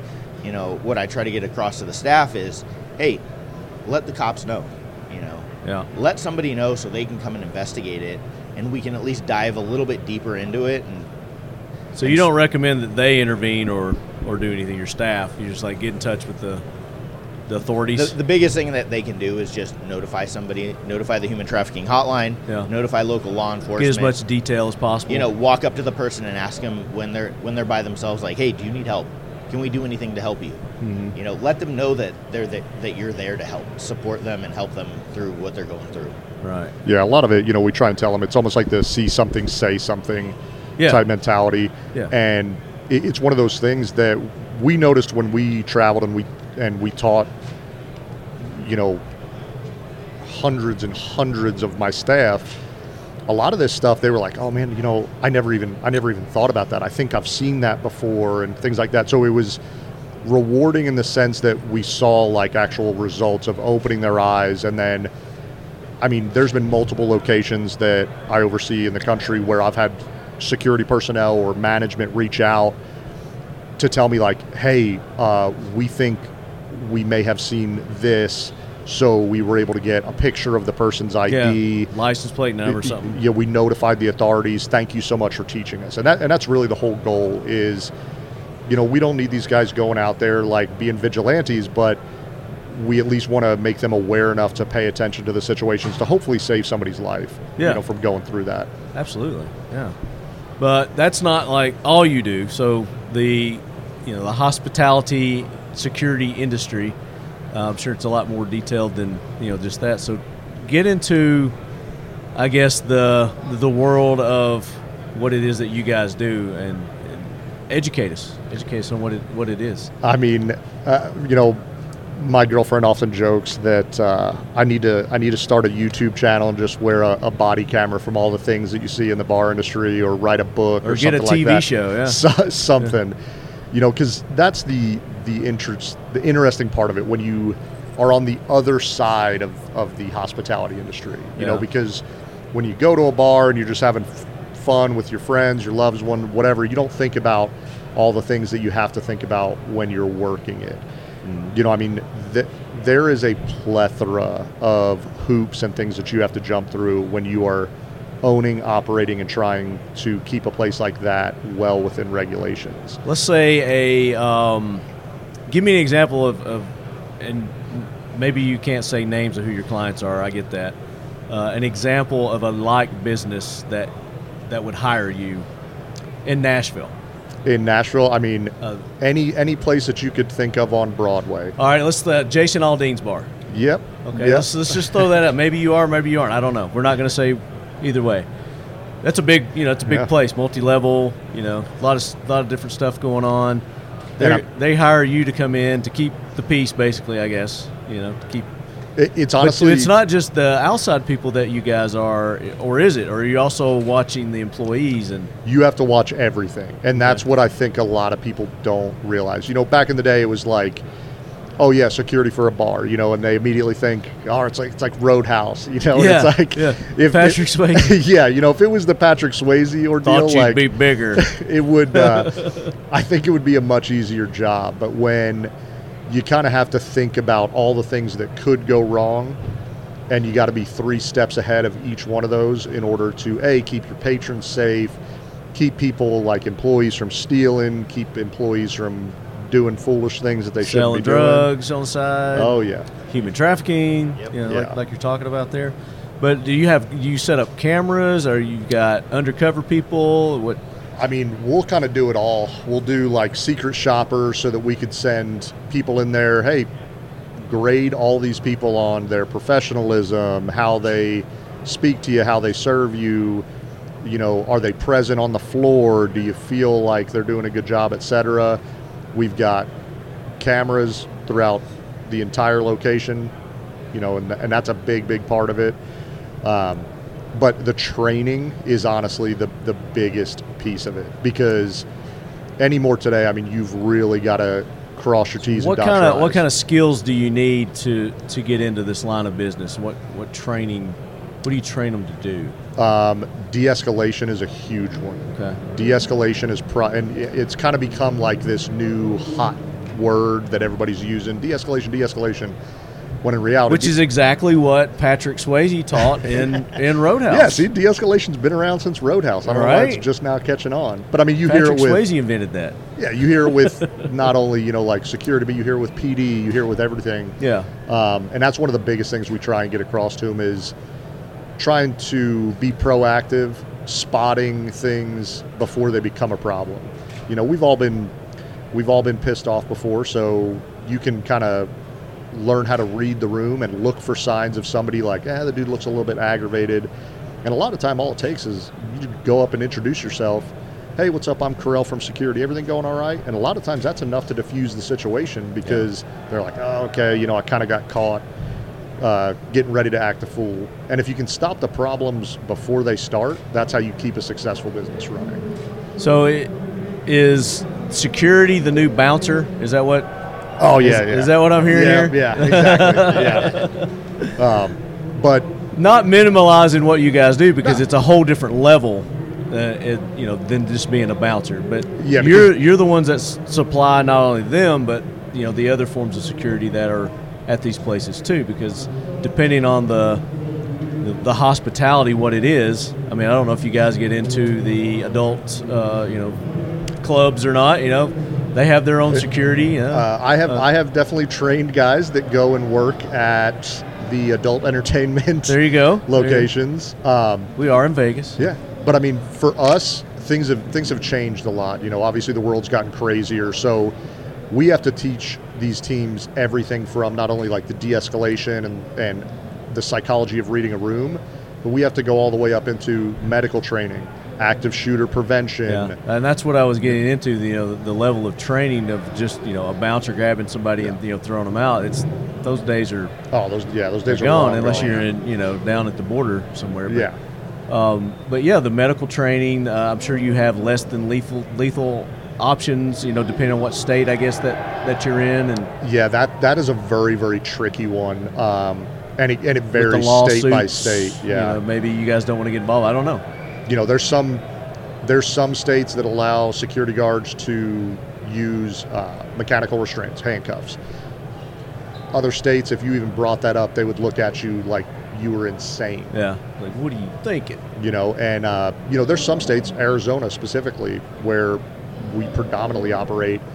I mean, it goes as- so far as you have to get the exact uniform approved by the city, so that the city knows what these guys are wearing, what to They look can for. identify them readily when they come into Ex- a ex- hostile situation and exactly. not put them down, kind of deal. Yeah, I get that. Yeah. You know, I think one of the coolest things that we've done recently, we did an amazing active shooter training program uh, in conjunction with Scottsdale PD, where, you know, normally you go to a quote unquote active shooter training, you're probably going to watch a, a PowerPoint slideshow and talk a little bit. With this, what we did, it was kind of a, a win win win for the officers and win for my staff. We shut down one of our nightclubs had the staff come in as if they were we'll call them you know the actors so the patrons Yeah. we had a dj we had all the lights going on everything like that and then we had a spd officer enter the building with you know a, a- a sim round gun and become an active shooter so it had to be attacked on twofold the security staff had to figure out how to safely evacuate and handle that situation and the Scottsdale police officers had to figure out how to enter that venue and eliminate that threat as quickly as possible with very limited Gotcha. information. So it was a it was a super eye-opening and awesome training Yeah. that I think would benefit a lot more places around the country. Yeah, you know, especially when you know we've we've heard more and more of the you know the active shooter, especially in the nightclubs down. In, the- what was the most recent one? Like Miami or was it Texas? I can't remember where it was. Um, that w- so obviously you know Oh, the the Florida one- somewhere. Yeah, Pulse nightclub in Florida. That's what it was. Yeah, yeah. So the the active shooters, and that you know that happens everywhere. Like uh, that mall that the active shooter and Yeah. the, the civilian, you know, was the, the kind of Yeah. guy. But do you guys do like malls and things like that as well, or So we Is that- haven't we haven't ventured into that. Uh, we're right now we're really focused on the hospitality industry because, to be perfectly honest, I think the hospitality industry is a little bit behind the curve. Mm-hmm. You know, and it, it's somewhat surprising to me. Luckily, I work for a company um, that is very very proactive when it comes to safety and security, and that's a little bit of kind of not the norm in the hospitality industry because I think it's one of those things where the hospitality industry doesn't necessarily want to talk about it too much. They more or less are like, no, we're good, we're good. And then something bad happens, and then you see the checkbooks start coming out. then they're reactive instead of E- being proactive. exactly. And that's bad. And, you know, and we're here, you know, Vegas. The was it the Bellagio? Is that where that, you know, that concert that they had, and you know, the guy was Oh, in the yeah. hotel. Yeah. And Uh, Mandalay Bay. Yeah, the Mandalay Bay. That's what it was. Yeah, um, uh, prime example of you know hotel hospitality, you know, kind of industry there, and the way that they handled that and reacted to that, and it's still under discussion today about that. yeah, I mean, and, and that's the part about being proactive. You know, I think a lot of the companies probably look at the cost and they're like, oh my good, like, why are we spending this much money? We haven't had any problems. Mhm. Well, you, you spend that money up front because I promise you it's going to be a lot cheaper to train your staff adequately and keep your people safe as opposed to the checks that you're going to have to write when, God forbid, something really bad happens. Yeah. Give me an example of when your services were enacted, uh, you know, wherever, you know, ho- hotel, restaurant, wherever it was, where, Um, you know, your your specialty came into play. They hired you to do this, and this is, you know, you guys did your job. Oh, I mean, there's there's actually been a, a, a- a multiple different Oh, I'm sure there's a occasions. bunch, but yeah, give me give me one that just stands out that you know, you're really proud of your, you know, your staff for for handling it the way they did. I'm, I'm going to talk about two incidents. Okay. One, there was um, a, a vagrant that was wandering around during the daytime on local Broadway. Okay. a lot of people down there, and he was kind of walking around yelling at some people. And my staff was just keeping an eye on him, not interacting. Not with him. uncommon down there. yeah, not uncommon. And so my staff did what you know I had always taught them to do, which was keep your head on a swivel and kind of watch them. And that's when they noticed the vagrant reach into a backpack and pull what appeared to be a 357 revolver Ooh. out of the backpack, pointed it at the entrance of the building, and started walking back towards it, screaming. You know, I have to give these guys the the biggest amount of credit because they didn't they didn't hesitate. They tackled that dude. Come to find out, luckily, thank God, it was actually a uh, pellet gun. Okay. That looked exactly like a real thing. But still, I mean, you can put somebody's eye out with that. Right. So I mean, those guys jumped into action and and It'll stopped them. penetrate the, the flesh and leave a nasty wound. Yeah, shit'll hurt. but um, that that instance where they acted and without hesitation, or, But they didn't know, like you said, they didn't know at the time, you know. So no, and even to and them, even- it was a it was a real firearm. A hundred percent. And even when I showed up on scene, I was like, th th I mean, from 15, 10 feet away, a hundred percent. Like I would have thought that this was a, a real firearm. And uh, another one was when a uh, a patron was real upset about getting denied entry for being too intoxicated. Decided he was going to pull a, a knife and attempt to stab somebody else in the line that he had, ha- you know, had an argument with. And Figuratively and literally cutting line. yeah, yeah, exactly. Boom, boom. I got all the dad jokes.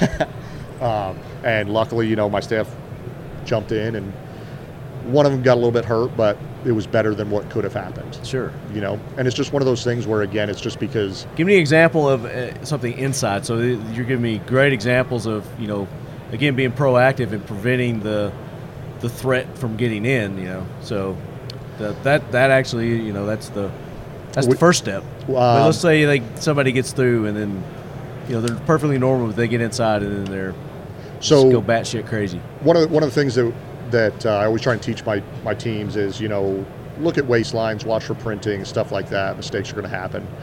Um, but we just got to still pay attention, just because they've gotten in the door. Because normally we'll do waistband checks, etc. Yeah.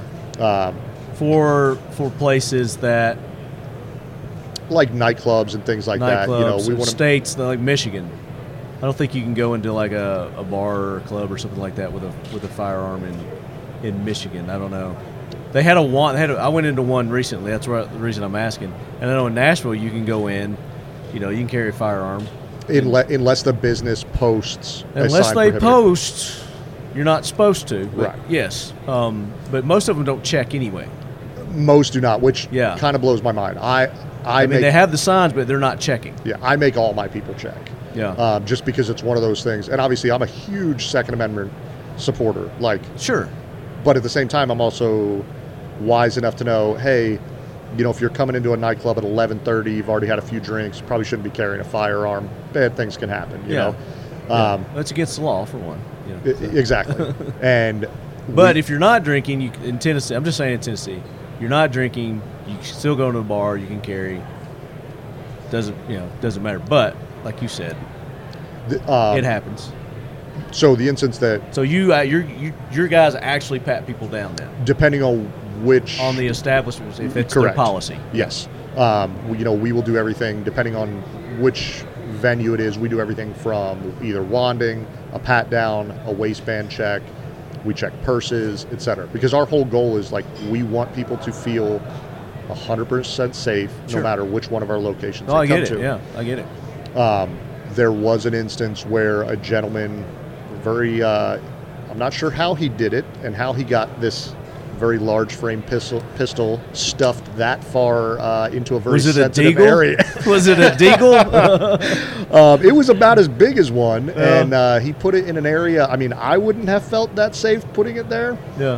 and got into an argument.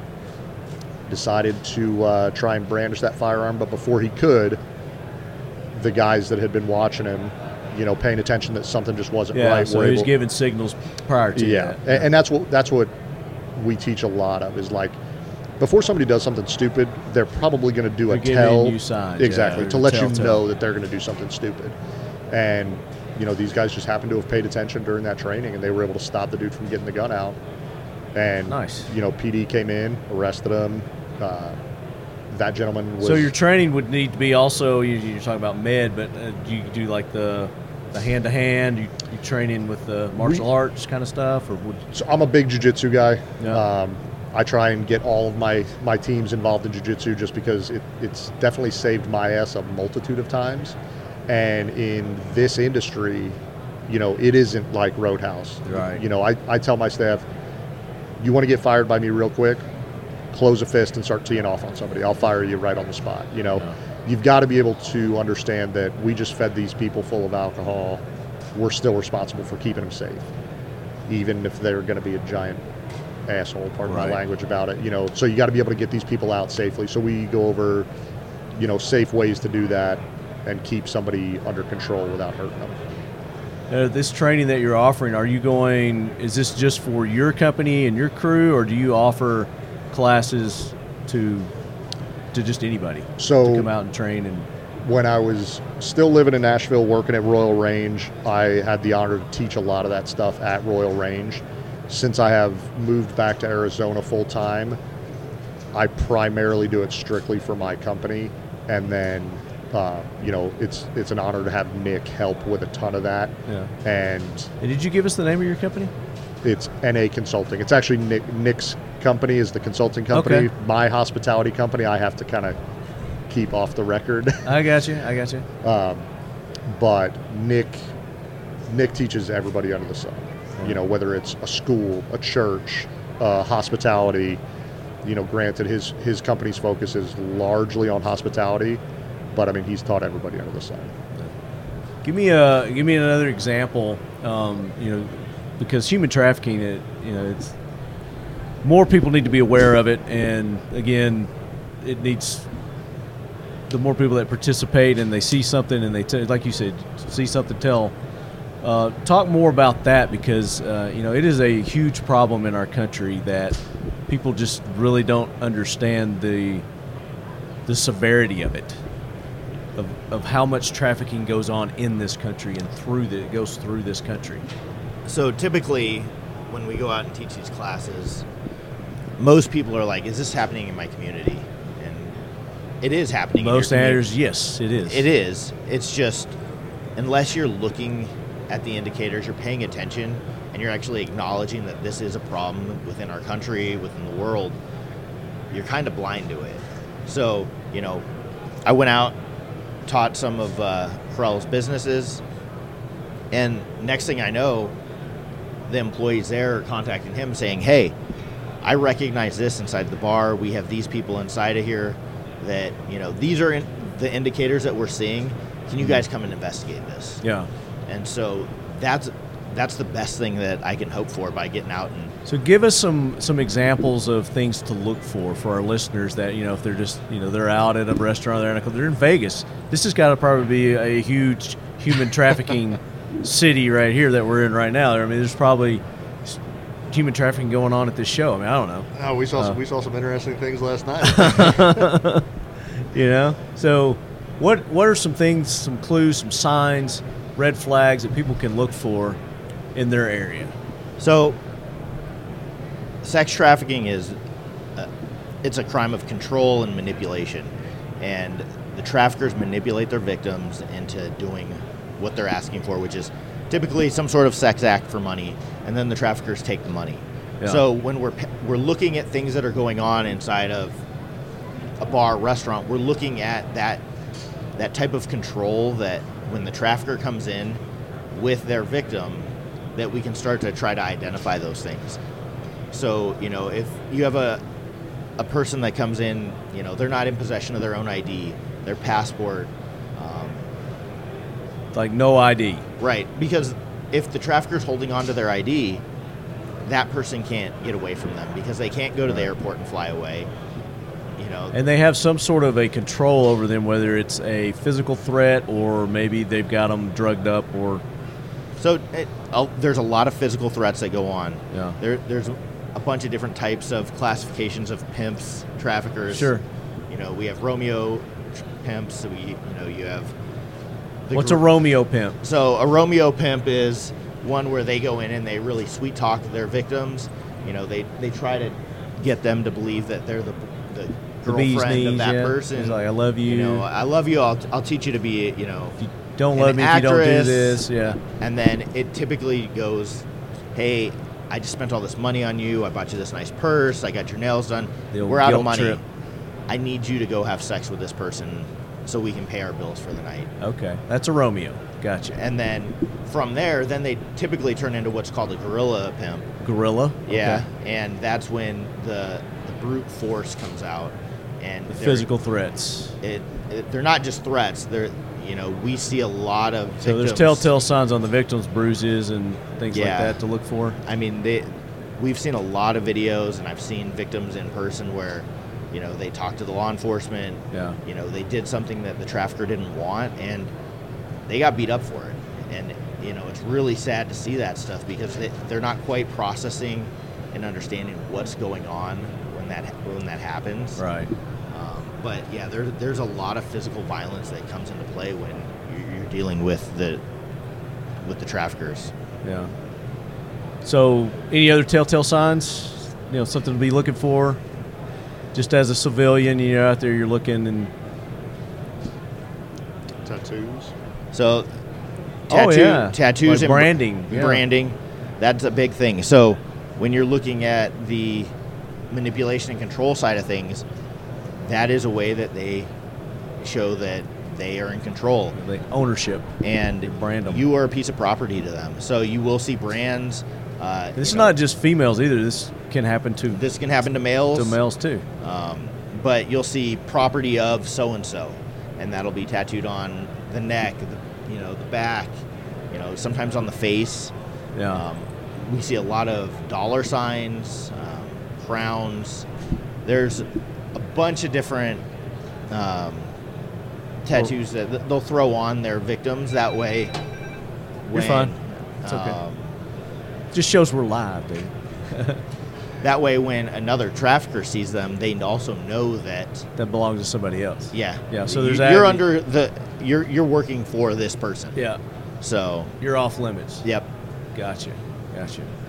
Well, this is all interesting stuff, man. I mean, we could talk about this for hours, and I would like to. Maybe I can get you guys on, you know, uh, another episode. We just do a whole episode and, you know, talk about this because, um, you know, it is it is an issue. It's a huge problem in this country, and there are things that you as a civilian can do to help prevent it, help stop it, identify it. The, bi- the biggest thing is just getting out there and being informed for our Yeah, community. being aware of your sur- awa- aware of your surroundings because it's going to be probably pretty obvious if somebody's doing something against their will. You know, you can read people's faces, you can read fear, you can read happiness, you can read regret, and you know, just people's different emotions. And just be aware of your surroundings. Yeah, I mean, you know, getting my eyes opened to just how evil the, the human trafficking side of things is was was really really mind blowing, and it it makes you angry when you see kids Oh, and, yeah. and things like that getting forced into this. So it does really make you want to pay attention and, and figure out ways to help stop it. Yeah. Uh, you know, and that's why my company, like I said, I, I'm very fortunate to work for them because they are very uh, security and safety minded and they, they want to help stop these types of things. Yeah. So, yeah, I mean, being on this podcast has been awesome. We can't thank you enough for having us on. I appreciate you guys taking the time to be on. I know you got a lot of cool things that you're going to do. So you've been here at SHOT Show. You guys have walked around. Yep. Uh, what's some cool things that you've seen? What's the coolest thing you've seen? Uh, the 338 Norma minigun. the minigun. Yeah, from DTV Tactical Innovations. I mean, as if a minigun wasn't wasn't cool enough. destructive enough. It's Yeah. now uh, available in 338 Norma. There you yeah, go. I'd say that's pretty awesome. I walked uh, down there this morning and I saw that. It was, yeah, it was pretty badass. So, What about you, Nick? Dude, I really like Talking to the mic. You're killing me, dude. I, re- I really like the uh, staccato booth. Check it out. The, some of the new pistols over ah, there. they're supposed to be coming by uh, and showing me stuff. Uh, They have some Jim cool over stuff, there. You know yeah. Irwin? Jim Irwin? No. To go next time you go, just ask for Jim. Okay. Tell him, tell him he's friend of lefties. Yeah, that, that new staccato CS is, is pretty awesome. I'm hoping they bring it over here because I do want to talk about that. Yeah, it's that's a game changer right there. Yeah. Yeah, yeah, the new magazine in there. Yeah. It's, it's, it's nice. All right, one thing in 2023 that you guys, if you had the the power, the ability to make it disappear, go away, never to return, what would it be? Um, I want to get rid of people not being able to tolerate civil discourse. I want us to be able to talk and disagree again without it being the end of the world. Perfect. I like that. What about you, Nick? There's a lot of things I'd like to get rid of. Um, Yeah? Uh, the first thing that came to mind. What what what is it? Just people being assholes to everybody. Let's- Just let's- rudeness. let's- yeah. I Just mean, it kind self- of goes, it kind of goes into what self-importance. Corral's saying. Just communicate with people, be a person. You know, L- let's have a conversation. If you have Can't an we all issue. just get along? Yeah. Yeah. I, I think don't, we would, don't be an asshole. Oh, There you go. I like that. I like that. Perfect words to end on. Don't be an asshole. We'll do. Listen to the Talking Lead, Talking Lead podcast.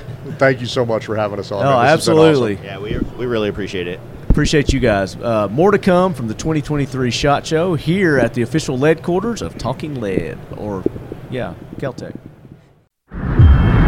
Terry has an affinity for reliability and function. A former Navy SEAL and Tier 1 operator, he approaches things from a practical performance perspective. Whether he's backpacking in a remote wilderness area or out on an arduous hunt in austere terrain, he's got a go big or go home approach that's tempered with a minimalist mindset. Take what you need and nothing you don't. Terry truly appreciates the Keltec Sub 2000. This 9mm semi-automatic carbine folds in half to tuck neatly away in situations where space is a premium. It may be a pistol caliber, but its 16-inch barrel translates to velocity, which translates to power downrange. The rifle features Picatinny rails and M-lock attachment points, so he can accessorize it the way he needs it for every outlet. Innovation, performance, Keltec. So check this out, Leadheads. Purchase a new Sub 2000 from any FFL dealer between March 1st, 2023 and June 30th, 2023 and get a $100 rebate. Visit keltechweapons.com for more information. So that there you go, leadheads. I hope you enjoyed those interviews with Keith Garcia, uh, Nick, and Carell. Awesome dudes. I hope to have them back on. Maybe we can do s- more detail on the the human trafficking aspect there that we talked about. Uh, Alicia, her nickname's Lucky, by the way, and you know today being St. Patrick's Day. Lucky Alicia Garcia, the Boomstick Babe. Go check her out. Follow them. Let them know you heard about them here on the Talking Lead podcast. Mr. Waller, Mike Waller, go uh, check out his social medias. Devin, uh, they're all great, great people. And we've got more interviews still from Shot Show that that I'll be dropping. So stay tuned for those. And again, NRA, April 14th through the 16th, Keltec booth. We're going to be there. Going to have the lead quarters, awesome giveaways. Ton Jones is going to be there the the nation's greatest outdoor grilling chef. We're gonna have some fun. We're gonna have a good time. It's gonna be and you never know who else is gonna be there. Yeah, you never know who's gonna drop by the booth. So, uh, and I know that we'll probably have our good friends from Student of the Gun doing some collaborating with them on some things too. So, stay tuned. And oh, by the way, that being said, I, I meant to mention this in the first part um, uh, for uh, you James Yeager fans. You know, he passed away uh, a few months ago. God rest his soul. He was uh, a really good friend, mentor, helped us a lot with this show, get us you know to the point to where we're at right now. You know, did a lot of training with with him and and tactical response. He's got a new book out. Believe it or not, he he was in the process of writing a book uh, before he passed, and um, Paul Markle, good friend Paul Markle, you know he's an author, helped him finish that book, and it is out on Amazon now.